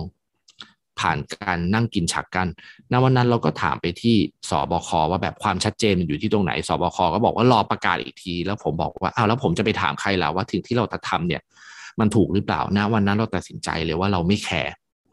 เราทำฉากกั้นขึ้นมา ผมไม่แน่ใจว่าพี่คงเคยเห็น ช่วงหนึ่งในออนไลน์ ที่เป็นกระแสพอสมควรว่าเราเราเป็นร้านแรก ๆ ที่ทำฉากกั้นเป็นรูปตัว S แล้วก็ให้ลูกค้านั่งทาน ปรากฏว่าเราเราถูกจองเต็ม และกลายเป็นว่าสุดท้ายสบคก็เอารูปเราเนี่ยเป็นตัวอย่างให้ทุกร้านอาหารในเมืองไทยเอาไปใช้ แล้วรูปนี้ก็ถูกห้างสรรพสินค้าทุกห้างเอาไปเป็นมาตรฐาน รวมไปถึงสุดท้ายเราก็ได้ออกสื่อต่างประเทศไม่ว่าจะเป็น CNN BBC Reuters Al Jazeera New York Times Los Angeles Times กลายเป็นว่าเรื่องสิ่งที่เราทำตอนนั้น ไปถึงหูของมาร์คซักเคอร์เบิร์กแล้วก็กลายเป็นว่าเราก็กลายเป็น case study ของเอเชียเดียวที่ที่ใช้โซเชียลมีเดียในการปรับตัวในการอยู่รอดช่วงโควิด เพราะร้อยเปอร์เซ็นแถมหม้อเราขายผ่าน Facebook หมดเลยครับ อันเนี้ยคือคือวิธีคิดที่เราพยายามจะบอกว่า นี่คือ survival mindset ที่ที่เราเราต้องดิ้นโดยที่เราไม่เหลือเงินแล้วนะครับ corporate corporate ต่อให้กระทบเนี่ยแต่ corporate เงินเป็นพันล้านเงินเป็นหมื่นล้านแต่ผมอะ่ะเราไม่เหลือเงินแม้แต่บาทเดียว ฉะนั้นสิ่งเดียวที่เรามีคือไอเดียกับการลงมือทำเราไม่กลัวว่าเราจะแพ้ เราไม่กลัวว่ามันจะเจ๊งยังไง เพราะถ้าเราอยู่เฉยๆเราก็เจ๊งอยู่แล้วนะครับ แต่เราดูซิว่าถ้าเราไม่สามารถตอบโจทย์ลูกค้าได้ เราสามารถหาใครมาตอบโจทย์ลูกค้าได้ และนี่คือและนี่คือความน่ารักของ SME คือ SME ไทยหลังๆเนี่ยเราหันมาร่วมมือกันมากขึ้น แล้วเราก็เป็น sharing economy มากขึ้น เราแบ่งเราแบ่งเค้กกันกินมากขึ้น ผมสิผมว่านี่เป็นสิ่งที่ corporate สามารถมาเรียนรู้จาก SME ได้ว่า SME ต่อให้เราเป็นธุรกิจที่เล็กถึงเล็กมากๆเนี่ยแต่เราก็มีมีวิธีคิดมีพลังบางอย่างที่ที่เราสามารถสร้างการเปลี่ยนแปลงได้นะครับ นี่คือข้อแรกเท่านั้น โอ้โห ผ่านไปชั่วโมงหนึ่งแล้วครับ อยากเป็นที่จดจำต้องอย่าทำเหมือนคนอื่น เราไม่ใช่ร้านก๋วยเตี๋ยวร้านเดียวในถนนเส้นนี้ เราไม่ใช่ร้านกาแฟร้านเดียวในห้างนี้ เราไม่ใช่ธุรกิจที่มีบริการนี้บริการเดียว ทุกคนมีเหมือนกันหมด สุดท้ายอะไรที่จะทำให้ลูกค้าเลือกเราล่ะ เราต้องจดจำแล้วเราต้องแตกต่างไง อย่ากลัวที่จะแตกต่าง แต่จงกลัวกับการไปทำเหมือนคนอื่นนะครับ ฉะนั้นการแตกต่างเนี่ยสิ่งที่เราต้องมีคือ unique selling point unique คือเอกลักษณ์ selling point คือจุดขาย unique selling point คือจุดขายที่มีเอกลักษณ์ เอกลักษณ์ในที่นี้ ให้เราจำสามวงนี้ไว้ วงแรกคือเราต้องทำได้ดี สิ่งนั้นคือเราต้องถนัด วงที่สองคือสิ่งที่เราทำได้ดีลูกค้าต้องให้ค่าหรือลูกค้าต้องต้องการด้วยนะครับ ถ้าเราทำได้ดีแต่ลูกค้าดันไม่ต้องการ มันไม่มีค่าเลยนะครับ หรือถ้าลูกค้าต้องการแต่ปรากฏว่าเราไม่สามารถ deliver ได้หรือเราไม่สามารถทำได้ ก็ไม่มีค่าในมุมลูกค้าเหมือนกัน แต่ถ้าธุรกิจเรามีแค่สองวงนี้มันก็คงดีสิธุรกิจเราไม่ได้มีแค่สองวงนี้ ธุรกิจเรามีวงที่สามด้วย วงที่ชื่อว่าคู่แข่งครับ เราทำได้ดีคู่ลูกค้าต้องการ ปรากฏว่าคู่แข่งทำได้ดี ก็ไม่มีประโยชน์ สิ่งที่เราต้องทำคืออยู่ในวงนี้ครับ เราต้องเจอจุดที่เราทำได้ดี ลูกค้าต้องการและคู่แข่งสู้เราไม่ได้ ถึงอยู่ในจุดที่ unique selling point เนี่ยคือ winning zone หรือบางคนเขาเรียกว่า service spot ชาบูแถมหม้อเราเป็นแบบไหน เราเป็นแบบอันกลางเราเป็น risky zone ครับ คือเราทำได้ลูกค้าต้องการแต่คู่แข่งก็ดันทำได้เหมือนกัน เพราะใครก็เอามาขายได้ เราก็เลยต้องถีบตัวเองเป็นแถมโบท็อกแถม Tinder เพื่อให้เราขยับตัวไปเป็น USP ข้างบน ถ้าใครกำลังตกอยู่ใน risky zone ไม่ใช่เรื่องที่ผิด แต่เราจะต้องทำให้เร็วกว่าคนอื่น เราจะต้องเข้าถึงคนอื่นได้เร็วกว่า เราต้องทำการตลาดได้ดีกว่า เราต้อง offer สิ่งที่ดีกว่าให้ลูกค้า แต่สิ่งที่น่ากลัวที่สุดคือ เราไปทำเหมือนคนอื่น แล้วปรากฏว่าเราสู้คนอื่นไม่ได้ เราจะอยู่ในจุด losing zone ทันที อันนี้คือสิ่งที่เรามักจะเจอกัน ว่าเฮ้ยเราเห็นคู่แข่งทำแบบนี้ เราก็น่าจะทำแบบนี้ได้สิ แต่เราลืมมองไปว่า เฮ้ย เรามีฐานแฟนน้อยกว่าเขา เรามีต้นทุนที่แพงกว่าเขา แต่เราดันไปทำแคมเปญเหมือนกับเขา เราทำยังไงเราก็เจ๋งนะครับ ฉะนั้นเวลาเราจะทำอะไรก็ตาม ให้นึกถึงสามวงนี้ไปเลยว่า เราต้องทำได้ดีกว่าคู่แข่ง ลูกค้าต้องการแก้ปัญหาให้ลูกค้าได้ และคู่แข่งทำแบบเราไม่ได้นะครับอ่าสรุปนะ unique selling point คือมีเอกลักษณ์ในตัวเอง เห็นตั้งแต่แรกเลยแล้วรู้เลยว่าคือแบรนด์เรา มีในสิ่งที่คู่แข่งไม่มี หรือถ้าคู่แข่งคิดจะเรียนแบบต้องเรียนแบบได้ยาก และสุดท้ายต้องตอบโจทย์หรือแก้ปัญหาลูกค้าได้ด้วย เพราะถ้ามีในเอกลักษณ์ในตัวเองคู่แข่งเรียนแบบได้ยาก แต่ไม่ตอบโจทย์ลูกค้าหรือไม่สามารถแก้เพนพอยลูกค้าได้เซอร์วิสหรือสินค้าเราก็จะไม่มีประโยชน์เลยเพราะลูกค้าจะไม่ได้ให้ค่านะครับ ผมยกตัวอย่างง่ายๆแล้วกัน สมมุติว่าผมขายไอศครีมชาเขียว ถั่วแดง พี่เห็นหรือเปล่าว่าสามแบรนด์เนี่ยคือแบรนด์อะไร พี่ไม่รู้หรอกเพราะมันเหมือนกันหมด อาจจะมีรูปสุดท้ายมีโลโก้แพลมๆออกมา ให้ดูตัวอย่างรูปนี้ เพราะอยากจะบอกว่าแบรนด์ส่วนใหญ่เวลาเราจะขายของอะ เราก็จะดูจากคู่แข่งอ๋อคู่แข่งถ้าทุกร้านมีแบบนี้ เออ เดี๋ยวเราก็มี product นี้บ้าง เราคิดแค่ว่าแค่มีก็โอเค เพราะเผื่อลูกค้าเลือก แต่ถ้าเราลองคิดว่า เราอุตส่าห์คิดเมนูนี้ขึ้นมาแล้ว เราอุตส่าห์มีเมนูนี้ขึ้นมาแล้วในร้านทำไมเราไม่ทำให้มันเป็นจุดขายเลยล่ะทำไมเราไม่ทำให้มันดูแตกต่างเลยล่ะ ในเมื่อมันก็เหนื่อยกว่าเดิมอีกนิดเดียวเอง เมื่อเราคิดแบบนั้นได้ เราก็คิดว่า เออ ร้านเพนกวินของเราเนี่ยเป็นร้านเล็ก ๆ อยู่ในซอย ที่การตลาดออนไลน์เราก็เราก็ไม่มีงบทำการตลาดออนไลน์สูงเหมือนคู่แข่งด้วย สิ่งเดียวที่เราทำได้คือ ทำสินค้าหรือแบรนด์เราให้แตกต่างจากคู่แข่ง ทุกเมนูที่เราคิดจะต้องมีจุดขาย นั่นคือสิ่งที่เราเริ่มทำแล้วเราทำแบบนี้ครับ เห็นอะไรไหมครับ อร่อยไม่อร่อยไม่รู้นะ แต่ผมแตกต่าง คนอื่นทำเป็นไอติมลูก ผมทำเป็นไอติมแท่งแล้วผมทำเป็นเหมือน paint มือให้รู้สึกว่าเป็นเป็น handmade ขึ้นมา เราตั้งใจเลยทำเป็นรูปเพนกวิน ปรากฏว่าสิบคนสั่งแปดคนถ่ายรูปแชร์เรา เราได้การตลาดฟรี ไม่พอลูกค้าหลายคนบอกว่าเฮ้ยไอติมชาเขียวคุณน่ะอร่อยกว่าชาเขียวของเนสเล่อีกเนสเล่ชาเขียวคืออร่อยมาก ชีวิตจริงคืออะไรรู้ไหมครับ ผมเดินเข้าแมคโคร ผมซื้อไอติมเนสเล่ทำละลายแล้วผมอัดแท่งแต่เมื่อไหร่ที่ไอศครีมมันดูเป็นเป็น handmade อะลูกค้าจะคิดว่าไอศครีมเราเป็น homemade ทันที นี่แหละคือจินตนาการที่สำคัญกว่าความรู้ แต่ก็ทำให้เราเป็นที่จดจำและเราก็เป็นที่พูดถึงในออนไลน์ เพราะทุกอย่างที่เราทำลูกค้าจะแชร์เราออกไปอะขนมปังสังขยา เมื่อกี้เราเห็นตัวอย่างแบรนด์หนึ่งจิ๊บจิ๊บทำขนมปังสังขยา โดยที่ใช้แพคเกจจิ้งเข้ามาช่วยแก้ปัญหาถูกไหมครับ ทีนี้อีกแบรนด์หนึ่งเขาบอกเฮ้ยเขาไม่แก้ปัญหาแบบเดิมเขาอยากสร้างจดจำแบบใหม่ เขาอยากทานฟอร์มขนมปังสังขยาให้เป็นอีก next level ให้คนที่อยู่ในรถสามารถทานขนมปังสังขยา กินไปขับรถไปได้เลยเขาทำแบบนี้ครับ เห็นอะไรปะมิติใหม่ขนมปังสังขยา สังขยาแบบแผ่น เขาทำ R&D ทำสังขยาให้เป็นแบบแผ่นขึ้นมา และทำให้สามารถทานมือเดียวได้ จะเห็นว่าเพนพอยต์แบบเดียวกัน ผู้ประกอบการคนแรก เลือกแก้ปัญหาโดยการใช้แพคเกจจิ้งเข้ามาช่วย แต่ไม่ได้ R&D ในเรื่องสูตรรสชาติ ในขณะที่ผู้ประกอบการคนที่สองคิดอีกแบบหนึ่ง เลือกที่จะทานฟอร์มรูปแบบมันเลย จะเห็นไหมว่าปัญหาเดียวกันวิธีการแก้ปัญหาไม่เหมือนกัน จุดเด่นภาพจำก็จะแตกต่างกัน เราไม่จำเป็นต้องก๊อปปี้ใครเลย ปัญหาเดียวกันมันสามารถแก้ปัญหาได้หลากหลายรูปแบบเต็มไปหมด ให้ดูตัวอย่างอีกแบรนด์หนึ่งข้าวเหนียวมะม่วง แน่นอนทุกคนชอบกินข้าวเหนียวมะม่วง แต่ตอนโควิดอะเราไม่สามารถไปทานข้าวเหนียวมะม่วงที่ร้านได้ถูกไหมครับ เราจะต้องทานผ่าน Delivery เท่านั้น แล้ว pain point ของการสั่ง Delivery ข้าวเหนียวมะม่วงมีอะไรพิมพ์กันเข้ามาหน่อยครับ จะได้รู้ว่าทุกคนยังอยู่กับผมนะครับเห็นเงียบๆไป พิมพ์กันเข้ามาหน่อยว่า pain point ของข้าวเหนียวมะม่วงเนี่ยสั่ง Delivery มีอะไร พิมพ์กันเข้ามาหน่อยครับ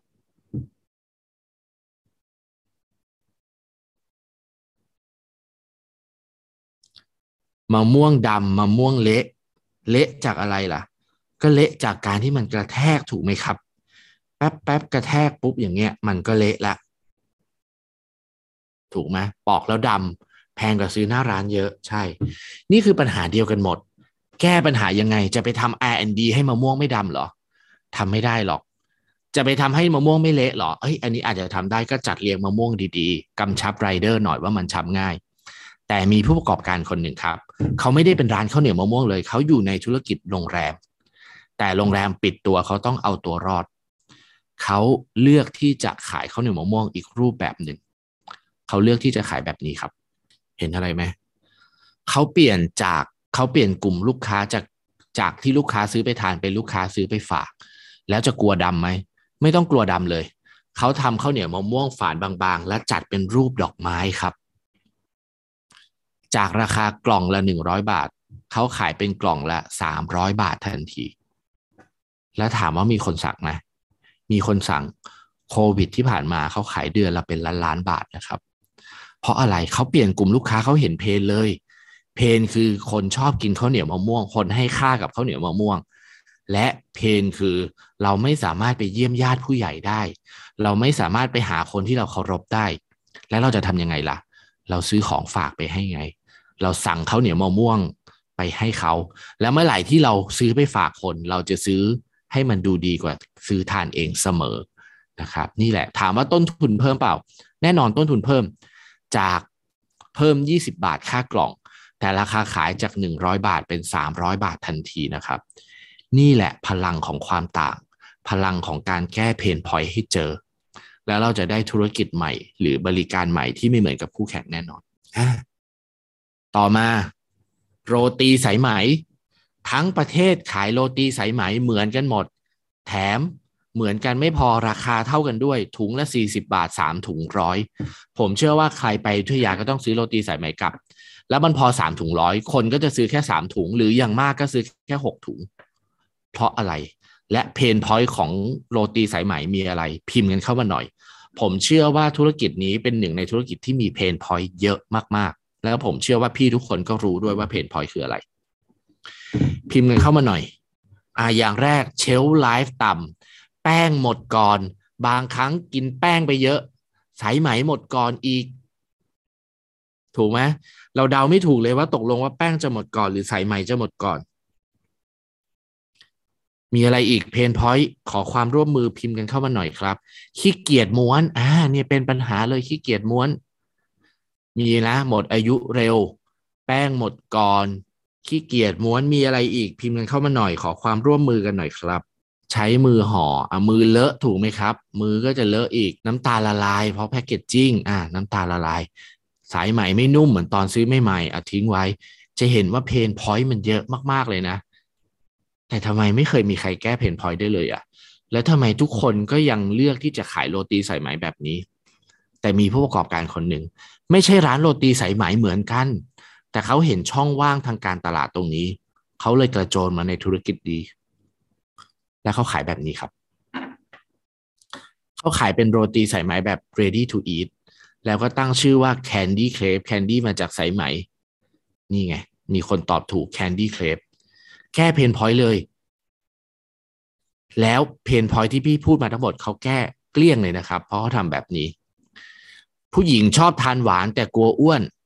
เขาก็เลยทำ R&D ให้ลดน้ำตาลและลดแคลอรี่สามสิบเปอร์เซ็นแล้วเขาบอกว่าเราเสียง่ายใช่ไหมเพราะ shelf life อยู่ที่สี่ถึงห้าวัน เขาทำ R&D shelf life หกเดือน โดยไม่ใส่สีไม่แต่งกลิ่นไม่ใส่สารกันบูด แล้วเขาออกแบบ packaging ให้สมกับเป็นของฝากจริง ๆ นี่แหละนี่คือการแก้ปัญหา pain point ของผู้ประกอบการยุคใหม่ และสุดท้ายเขาสร้างระบบครับ โรงงานของเขา world class standard ได้ GMP HACCP 5ล้านและออยเป็นโรตีสายใหม่เดียวในประเทศไทยที่ได้ที่ได้มาตรฐานระดับนี้ และสุดท้ายเขาก็สามารถส่งออกได้ทั่วโลกครับพราะเขาได้มาตรฐานเหล่านี้ เห็นอะไรไหมครับ นี่แหละพลังของความต่าง และเมื่อไหร่ที่เราแตกต่าง เราจะมีกลุ่มลูกค้าที่เต็มใจจะซื้อเราทันทีนะครับ ฉะนั้นการทำธุรกิจแบบมีทู่ไม่ผิด แต่พี่ต้องดู better และดู different ให้ได้นะครับ การเริ่มต้นมีทู่ไม่ใช่เรื่องผิดเลย แต่มันผิดถ้าพี่ไม่ดู better แล้วก็ดู different นะครับผม ข้อต่อมาเดินไปหาลูกค้าไม่ใช่ให้ลูกค้าเดินมาหาเรา เราบอกแล้วเนาะว่าปัจจุบันพฤติกรรมลูกค้าเป็น mobile first อะไรก็ตามทุกอย่างเป็นโมบายหมด เขาไม่เสียเวลาเดินมาหาร้านแล้วนะครับผมร้านน่ะจะต้องเดินไปหาลูกค้าหรือลูกค้าปัจจุบันถ้าเขาจะเดินเขาจะเดินด้วยนิ้วโป้งครับเขาไม่เดินได้ด้วยเท้าโซเชียลมีเดียเองก็ไม่ได้มีแต่เฉพาะใน Facebook แต่เชื่อไหมว่า 99%ของผู้ประกอบการเนี่ยหรือแบรนด์เนี่ยยังทำการตลาดบน Facebook อยู่เลย แต่เราก็เห็นว่าปัจจุบัน Facebook engagement ก็ต่ำลง reach ก็ต่ำลง คนย้ายไปอยู่ TikTok กันหมด ปีหน้า TikTok จะแซง Facebook แต่เราก็ยังไม่ค่อยไปอยู่ใน TikTok เราก็คิดว่า TikTok เป็นแพลตฟอร์มเกี่ยวกับการเต้นเท่านั้น แต่เราลืมไปหรือเปล่าว่าปัจจุบัน เฮ้ย มีหลายคนเขาก็เติบโตจาก TikTok เขาเป็นที่รู้จักใน TikTok ทำไมแบรนด์เรายังไม่มีช่อง TikTok ล่ะ ถูกไหมครับ แต่ละแพลตฟอร์มลูกค้าก็แตกต่างกันนะ พฤติกรรมรูปแบบก็ต้องแตกต่างกัน มันไม่มีทางที่ one size fit all อีกต่อไป ไม่มีทางที่เราจะเอารูปใน Facebook ไปแปะใน TikTok แล้วมันจะ work ไม่มีทางที่เราจะเอาคลิปใน Facebook ไปแปะ TikTok หรือ YouTube แล้วมันจะ work เราต้องรู้จักการพูดคุยกับลูกค้าในแต่ละแพลตฟอร์มในรูปแบบที่แตกต่างกัน ทีนี้ผมเอามาสรุปให้ดูว่าแต่ละแพลตฟอร์มเป็นยังไง Facebook ชอบคอนเทนต์แบบพูดคุยเพราะเขามีปุ่มคอมเมนต์เหมาะกับการขายของกับลูกค้าใหม่ๆ IG ชอบรูปสวยๆเหมาะกับการขายของแบบมีสไตล์ ถ่ายรูปต้องสวยต้องดูดี Line OA เหมาะกับโปรโมชั่นโดนๆ ขายของกับคนรู้จัก เพราะเราจะเห็นแคมเปญนี้ต่อเมื่อเรากดแอดไลน์ OA เท่านั้นนะครับ Google หรือเว็บไซต์ชอบเนื้อหาสาระ ชอบการขายของแบบให้ความรู้ เพราะเราต้องเขียนเพื่อให้ติด SEO TikTok ชอบคลิปสนุกสนุกต้องขายของแบบฮุกฮุก YouTube ชอบคลิปมีสาระขายของแบบ ทายอินเนียนๆนะครับ นี่คือนี่คือสิ่งที่เราจะต้องเข้าใจนะครับโอเคจะเห็นว่านี่ผู้ประกอบการที่อยู่จันทบุรี จันทรโภชนาโควิดขายเลยไม่ได้ Facebook ไลฟ์เกิดเขาก็มาฝึกไลฟ์และขายออเดอร์ได้เป็นหมื่น IG ร้านเลเล่ขายน้ำผลไม้นะครับ แต่เห็นไหมเวลาเขาขายใน IG ก็ต้องขายแบบมีสไตล์ คนต่อคิวเป็นอาทิตย์นะครับขวดละ200 บาท จะเห็นว่ารูปแบบไม่เหมือนกันเลยเนาะ Facebook ก็รูปแบบหนึ่ง IG ก็รูปแบบหนึ่ง Line OA อัดโปรโมชั่นไปเลย เพราะเราขายของกับคนรู้จัก ไม่ต้องเสียเวลาว่าเราจะ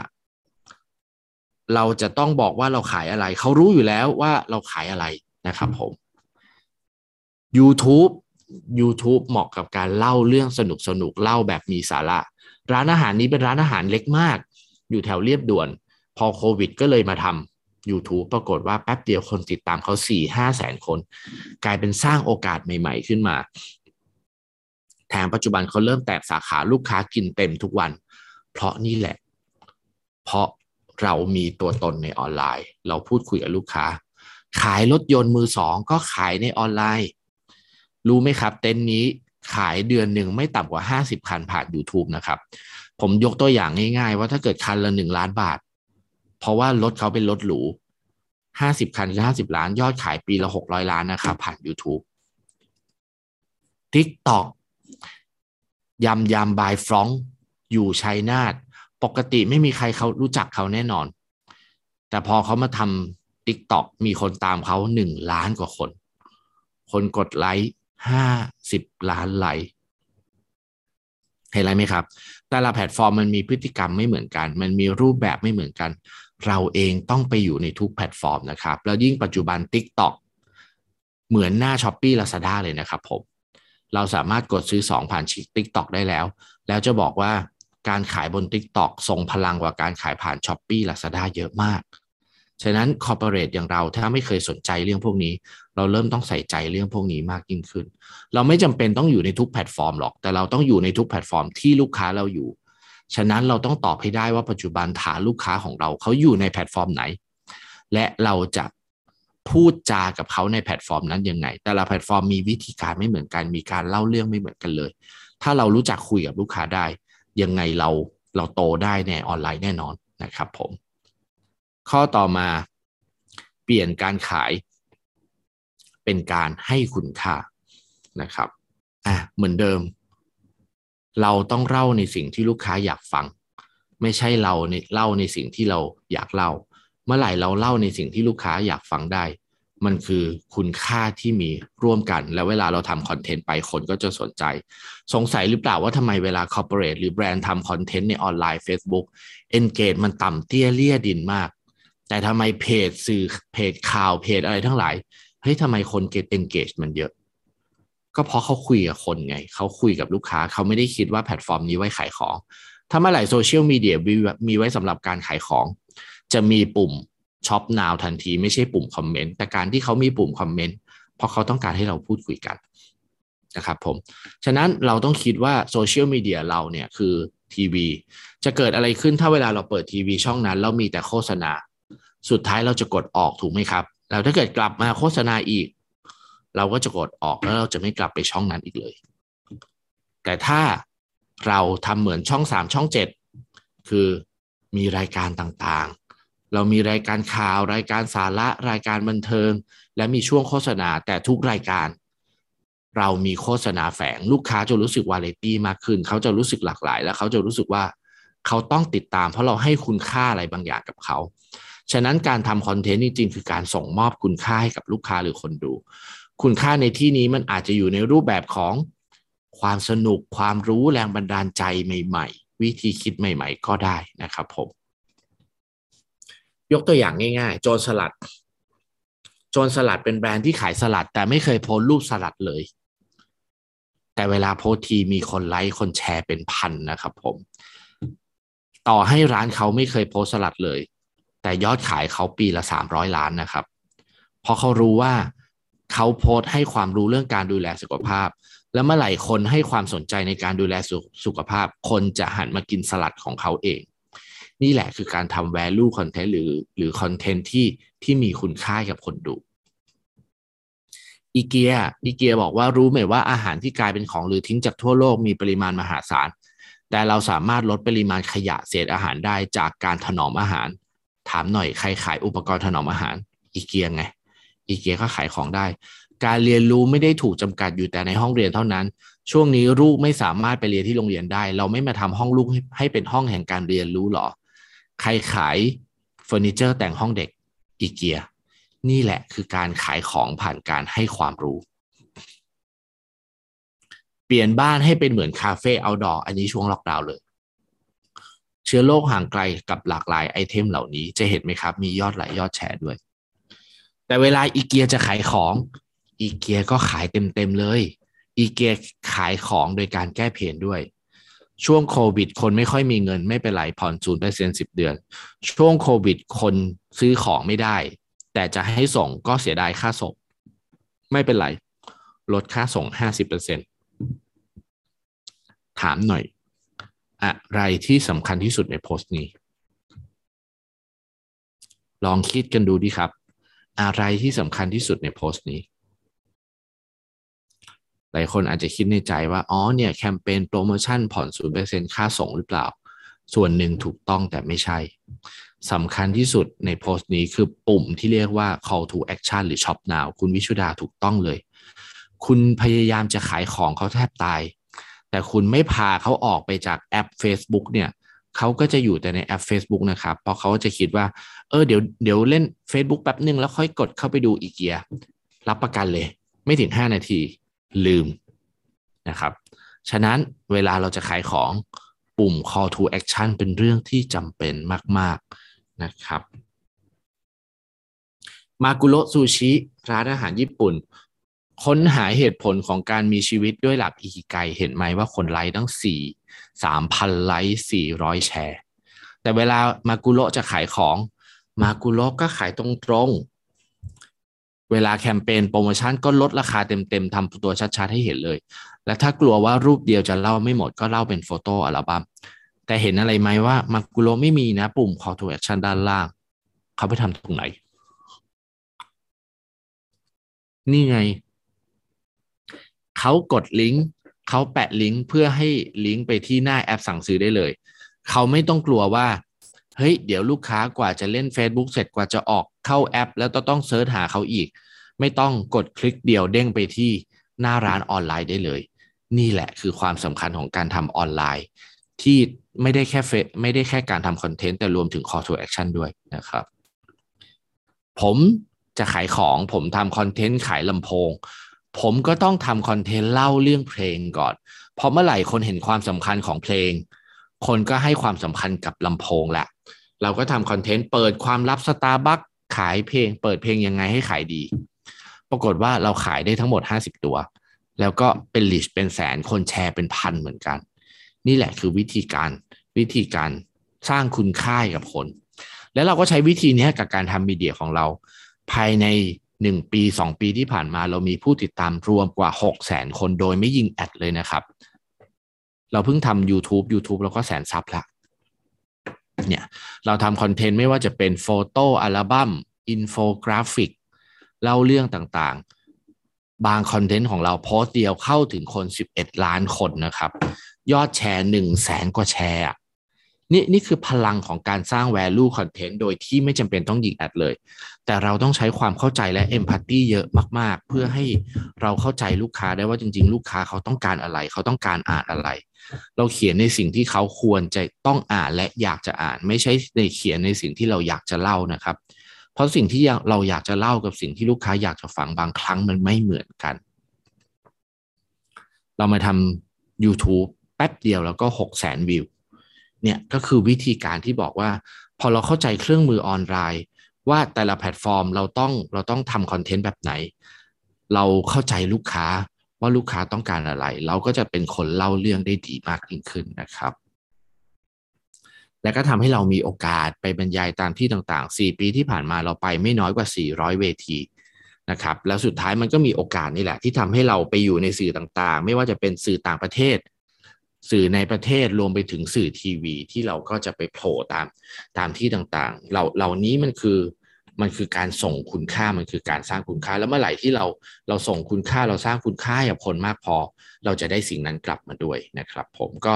ก็เป็นไอเดียเล็ก ๆ ที่ทำให้เห็นว่าจริงๆคอร์เปอเรทก็ทำเรื่องแบบนี้ได้ ส่งคุณค่าให้กับคนดู ส่งคุณค่าให้กับลูกค้านะครับ ต่อมาเล่าเรื่องด้วยอารมณ์ไม่ใช่เหตุผล สินค้ามันไม่สามารถเล่าได้ตัวมันเองได้นะครับ มันต้องใช้คนในการเล่าเรื่องทั้งสิ้น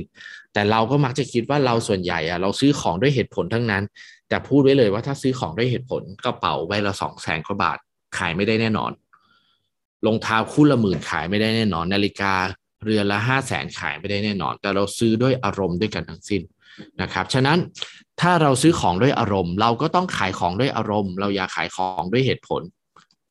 ถ้าเราขายของด้วย functional benefit เราจะทำให้แค่ลูกค้ารู้จักเราว่าอ๋อคุณเป็นใครคุณขายอะไร แต่เมื่อไหร่คุณเล่าเรื่องให้กลายเป็นเรื่องฟังเอ่อ emotional benefit เราจะทำให้ลูกค้ารู้สึกกับเรา แล้วเมื่อไหร่ที่ลูกค้ารู้สึกกับเรา เราจะขายของได้ในราคาที่แพงขึ้นนะครับการที่จะทำให้ลูกค้ารู้สึกกับเราคือมันต้องประกอบด้วยอะไรบ้างคอนเทนต์ที่ดีมันต้องประกอบด้วยภาพหรือวิดีโอที่เราต้องการเล่าเรื่อง และมันต้องลิงก์กับประสบการณ์ตรงของลูกค้าด้วย บางครั้งเราถ่ายรูปสวย เราจ้างสตูดิโอถ่ายรูป แต่รูปมันไม่ส่งเรื่อง มันไม่เล่าเรื่องถึงประสบการณ์ลูกค้า มันไม่สร้างอารมณ์ร่วม รูปนั้นก็จะเป็นรูปที่สวย แต่มันไม่น่าจดจำหรือมันไม่สร้างความแตกต่าง แต่คอนเทนต์ที่ดีคือการมีรูปวิดีโอที่สื่อสื่อถึงเนื้อหาที่เราจะเล่าลิงก์กับประสบการณ์ตรงลูกค้า และสร้างอารมณ์บางอย่างให้กับลูกค้าได้ นั่นคือการเล่าเรื่องแบบอารมณ์ ผมยกตัวอย่างง่ายๆ ถ้าถ้าพี่ทุกคนขายรองเท้าอยู่ เราจะขายรองเท้าแบบไหน คนส่วนใหญ่ก็จะขายรองเท้าประมาณนี้ ราคาถูกนุ่มใส่สบายสวยงามถูกไหมครับ นั่นคือการขายแบบแบบ functional benefit แต่ถ้าเราขายแบบ emotional ล่ะ เราจะขายได้ยังไง มีผู้ประกอบการที่ที่จีนครับ ขายรองเท้ายิงแอดมาหาคนไทยแล้วเขาขายแบบนี้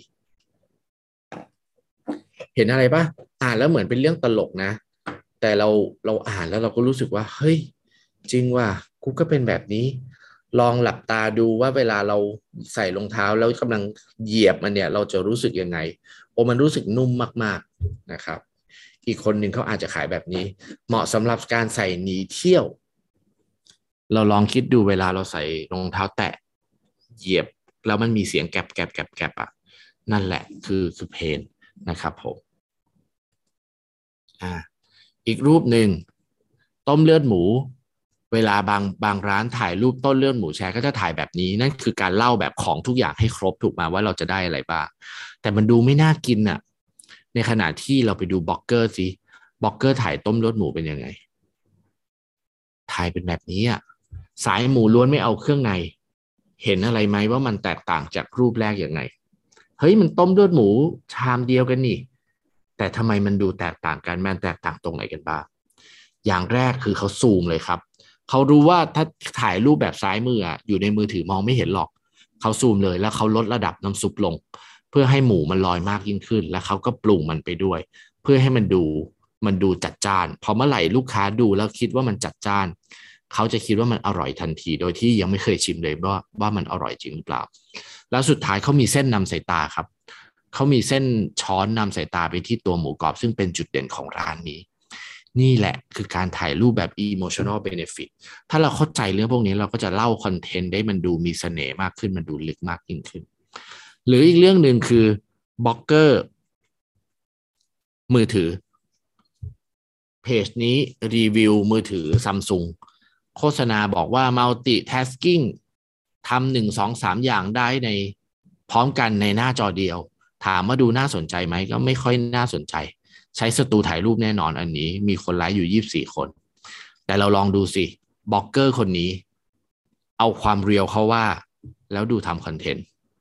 อันนี้โหดมากจอบน Netflix จอล่าง ROV ข้างบนก็เป็นซีรีส์ที่ฮิตที่สุดในตลาด ข้างล่างก็เป็นเกมออนไลน์ที่ฮิตที่สุดในตลาด แล้วเขาก็ทำให้เห็นเลยว่า เฮ้ยมันเล่นพร้อมกันได้ ยังมีโลโก้ Hello Kitty อยู่ด้านล่างเลยอะ แต่สังเกตอะไรไหมหมื่นเจ็ดพันแชร์นะครับห้าพันคอมเมนต์นะครับ นี่คือการเล่าเรื่องที่เราต้องเล่าคือลูกค้าปัจจุบันชอบความ realมากๆ ไม่ชอบอะไรที่มันมันจัดแต่ง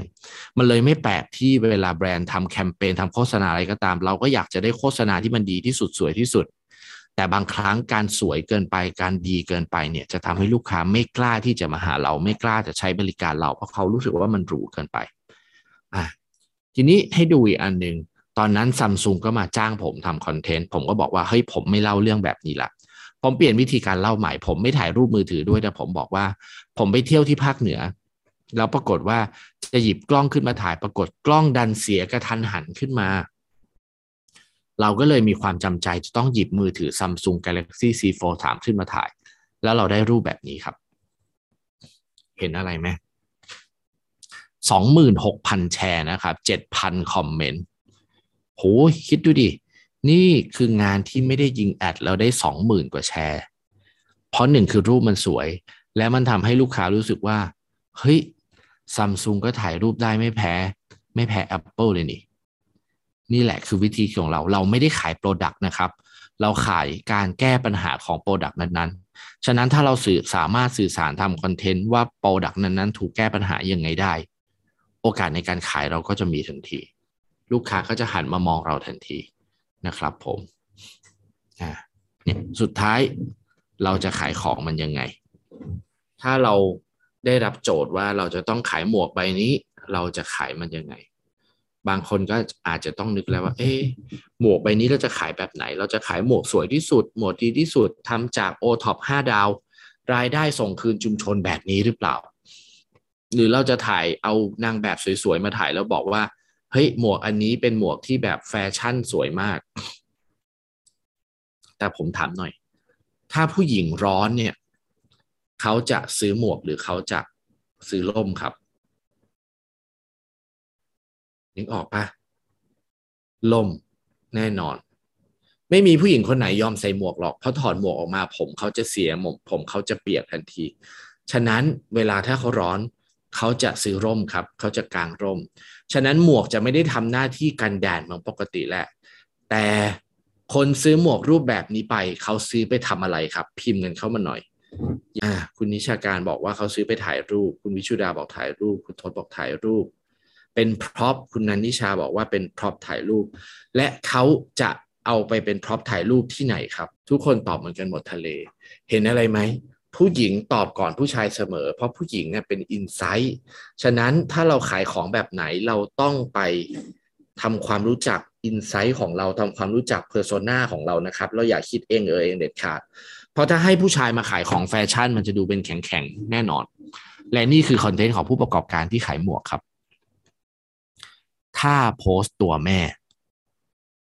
เห็นอะไรไหมถ้าโพสต์ตัวแม่หมื่นกว่าแชร์นะครับ อ้โหหมื่นกว่าแชร์ห้าพันกว่าคอมเมนต์แล้วคิดว่าขายได้ไหมขายได้แน่นอน นี่แหละ วิธีการขายของโดยการให้คุณค่าแล้วของเราจะขายได้เองอ่าฉะนั้น สิ่งที่สำคัญคือการ transform ตัวเองไปอยู่ในโลกดิจิตอลซึ่งวันนี้ที่เราพูดเราไม่ได้พูดวิธีการเลย เราพูดวิธีคิดเพราะผมเชื่อว่า เมื่อไหร่ที่เรามีวิธีคิดวิธีการมันจะมาเอง ฉะนั้น digital transformation เนี่ยหรือเซอร์การ survive survive ในตลาดเนี่ยมันอยู่ในรูปแบบของออนไลน์นะครับผมและข้อดีของการทำออนไลน์คือ มันจะทำให้คนแปลกหน้าเป็นคนที่รู้จักนะครับ แต่ถ้าเราโผล่ไปหาเขาครั้งเดียว เราก็จะกลายเป็นที่แค่เป็นคนรู้จักกับเขา แต่ถ้าเราขยันสื่อสารกับลูกค้าตลอดเวลา พูดคุยกับลูกค้าตลอดเวลา แก้ปัญหาให้เขาตลอดเวลา เขามาหาเราเมื่อไหร่เราแก้ปัญหาให้เขาได้ เราจะเปลี่ยนจากคนรู้จักเป็นคนรู้ใจครับ และถ้าคนรู้ใจเรายังพูดคุยกับเขาดูแลเขาไปตลอด มันจะเกิด trust ครับ มันจะเกิดความเชื่อ พอเชื่อแล้วเนี่ย เขาจะเชื่อใจเรา เขามั่นใจเรา เขาไว้ใจเรา เราจะขายอะไรเราขายได้แน่นอน เพราะเราขายกับคนรู้จัก และทุกคนก็อยากอุดหนุนกับคนรู้จักของตัวเองด้วยกันทั้งสิ้นนะครับ สรุปเนาะ อย่าโมขายในสิ่งที่เรามี ให้ขายในสิ่งที่ลูกค้าต้องการ อยากเป็นที่จดจำอย่าทำเหมือนคนอื่น เดินไปหาลูกค้าไม่ใช่ให้ลูกค้าเดินมาหาเรา เปลี่ยนการขายของเป็นการให้คุณค่าเล่าเรื่องด้วยอารมณ์ ไม่ใช่เล่าด้วยเหตุผลนะครับ จะเกิดอะไรขึ้นละ่ะ ถ้าคู่แข่งปรับตัวแล้ว แต่เรายังทำเหมือนเดิม ผมว่ามันไม่ได้มี ข้อยกเว้นละไม่ว่าจะเป็น SME หรือ Corporate ใหญ่ทุกคนต้องล้วนปรับตัวด้วยกันทั้งสิ้น เราฐานะเราในฐานะคนขององค์กรเราก็ต้องปรับตัวด้วยกันทั้งสิ้น ผมเชื่อว่าหลายองค์กรก็มีการเลิกออฟพนักงาน โดยเฉพาะพนักงานที่เงินเดือนสูง และอายุเยอะ ผมไม่เชื่อว่าแต่เดี๋ยวนี้เราจะคาดหวังการเกษียณได้แล้ว ผมว่าการเกษียณไม่มีอยู่จริง เราเริ่มเห็นคนอายุ 40 กว่าโดน lay off มาเรื่อยๆ เงินเดือนหลักแสน ไปสมัครเหลือเงินเดือนสามหมื่นไม่มีใครกล้ารับ เพราะอะไรเขาไม่รู้ว่าพี่จะมีทักษะด้าน digital mindset digital skill ตามมาด้วยหรือเปล่า ประสบการณ์ที่เราเคยคิดว่ามันเป็นแต้มต่อ ปัจจุบันมันอาจจะไม่ใช่แต้มต่ออีกแล้วนะ ปัจจุบันประสบการณ์ที่พี่เคยมีมันอาจจะเป็นกับดักที่ทำให้พี่ไม่รู้จักปรับตัวก็ได้นะครับฉะนั้นไม่ว่าเราจะอยู่ในฐานะอะไรเจ้าของกิจการพนักงานประจำเราร้วนจะต้องมี mindset การปรับตัวด้วยกันทั้งสิ้นเพื่อที่เราจะกลายเป็นคนที่ อยู่รอดในตลาดระยะยาวนะครับ แล้วก็สิ่งที่ผมพูดมาทั้งหมดครับ มันเหมือนการปั่นจักรยานสองล้อแหละ ไม่มีใครปั่นจักรยานภายในครั้งแรกที่ปั่น บางคนใช้เวลาหนึ่งวัน บางคนใช้เวลาหนึ่งเดือน บางคนใช้เวลาหนึ่งปี บางคนใช้เวลาหลายเดือน แต่ทุกคนที่ปั่นได้คือทุกคนที่ล้มแล้วเขาเลือกที่จะลุกขึ้นมา แล้วเรียนรู้กับปั่นกับมันต่อ แต่หลายคนที่ปัจจุบันปั่นจักรยานไม่เป็น เพราะว่าเวลาเขาล้มแล้วเขากลัวที่จะเจ็บเขาเลยไม่กล้ากลับไปปั่นอีก ฉะนั้นการทำธุรกิจเหมือนกัน มันไม่มีหรอกถูกหรือผิด มันมีแต่มันมีแต่ทำไม่ทำแล้วเมื่อไหร่ที่เราทำผิด เราก็เรียนรู้สิ่งที่ผิดแล้วค่อยทำไปเรื่อยๆจนกว่า มันจะถูกก็หวังว่า พี่ทุกคนจะเอาเอาไอเดียเหล่านี้เอาไปปรับใช้กับธุรกิจของตัวเองนะครับ แล้วก็ไม่มีใครสำเร็จจากการทำครั้งแรกหรอกครั้งแรกมันไม่ work ให้รู้ว่ามันคือเรื่องปกติครับ กว่าที่ ผมจะสร้างยอด Follow ขนาดนี้กว่าที่เราจะทำให้คนรู้จักเราขนาดนี้ มันไม่ได้มาข้ามวันข้ามคืนอยู่แล้ว มันมันใช้เวลาสั่งสมประสบการณ์กว่าที่ผมจะคิดแคมเปญประหลาดประหลาดบ้าบอออกมาได้ มันไม่ใช่ว่าอยู่ดีๆ เราบอกว่าวันนี้เราเรียนพรุ่งนี้เราคิดแคมเปญออกเลยถูกไหมมันมาจากการสั่งสมประสบการณ์ มันมาจากการซักซ้อม ทดลองทำฝึกคิดมาตลอดเวลา มันเลยทำให้เรามีทักษะการคิดเรื่องพวกนี้ แล้วผมเชื่อว่า หลังจากนี้ทุกคนเข้าใจเรื่องนี้ไปแล้ว เหลือแค่การฝึกฝนและการนำไปใช้ ถ้าทุกคนเอาไปใช้ได้อย่างเหมาะสม ผมเชื่อว่าธุรกิจพี่ๆทุกคนโตแน่นอนนะครับ สิ่งที่สำคัญที่สุดคืออะไรสำคัญที่สุดคือ mindset ที่เราวันนี้เราพูดเราพูดเรื่อง mindset เพราะเมื่อไหร่มี mindset skill set พี่จะมาเอง ทักษะจะมาเอง แล้วพอพี่รู้ว่าทักษะไหนที่จำเป็น พี่จะไปหาชุดเครื่องมือที่มันเหมาะสมมา แต่ถ้าพี่มาเรียนวิธีการแล้วพี่ไม่เข้าใจวิธีคิด พอบริบทมันเปลี่ยนพี่จะไปถูกไปไปไม่ถูก นะครับแต่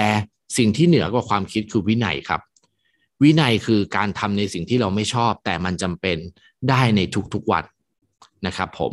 เราอาจจะคิดว่าเฮ้ยเราไม่ชอบปรับตัวแบบนี้เลยเราไม่ชอบออนไลน์เลย เราไม่ชอบแบบนั้น เราไม่ชอบแบบนี้ แต่ถ้ามันเป็นสิ่งที่จำเป็นขององค์กรของหน่วยงาน เราต้องมีวินัยในการทำมันโดยไม่มีข้ออ้าง ซึ่งแน่นอนการที่เราจะทำสิ่งที่เราไม่ชอบให้ได้ทุกๆวัน เราต้องมีเราต้องมีความเชื่อครับ ว่าเราทำแล้วเราจะเปลี่ยนแปลงเราจะเห็นผลลัพธ์ที่ดี ความเชื่อนี่แหละที่จะเป็นจุดเริ่มต้นของทุกๆอย่างในชีวิตของเรานะครับ ผมฉะนั้นมี mindset ไม่พอมีวินัยด้วย แล้วมีความเชื่อในสิ่งที่ทำด้วยนะครับ ก็เป็นทั้งหมดของวันนี้นะครับ ถ้าใครสนใจอยากพูดคุยก็อย่าลืมนะครับ กดไลค์กดติดตามทุกช่องทางด้วย ฝากไว้ด้วยครับ YouTube กำลังจะปั้นขึ้นมาครับผมก็ไม่เหลือบากกว่าแรงก็ฝากกดไลค์กด Subscribe กันด้วยนะครับ ยังไงวันนี้ขอบคุณทุกคนมากเลยครับ Thank you for listening หากคุณชอบตอนนี้ของเรา อย่าลืมแชร์และบอกต่อด้วยนะครับสำหรับวันนี้ Future Leader Club ขอลาทุกท่านไปก่อน สวัสดีครับ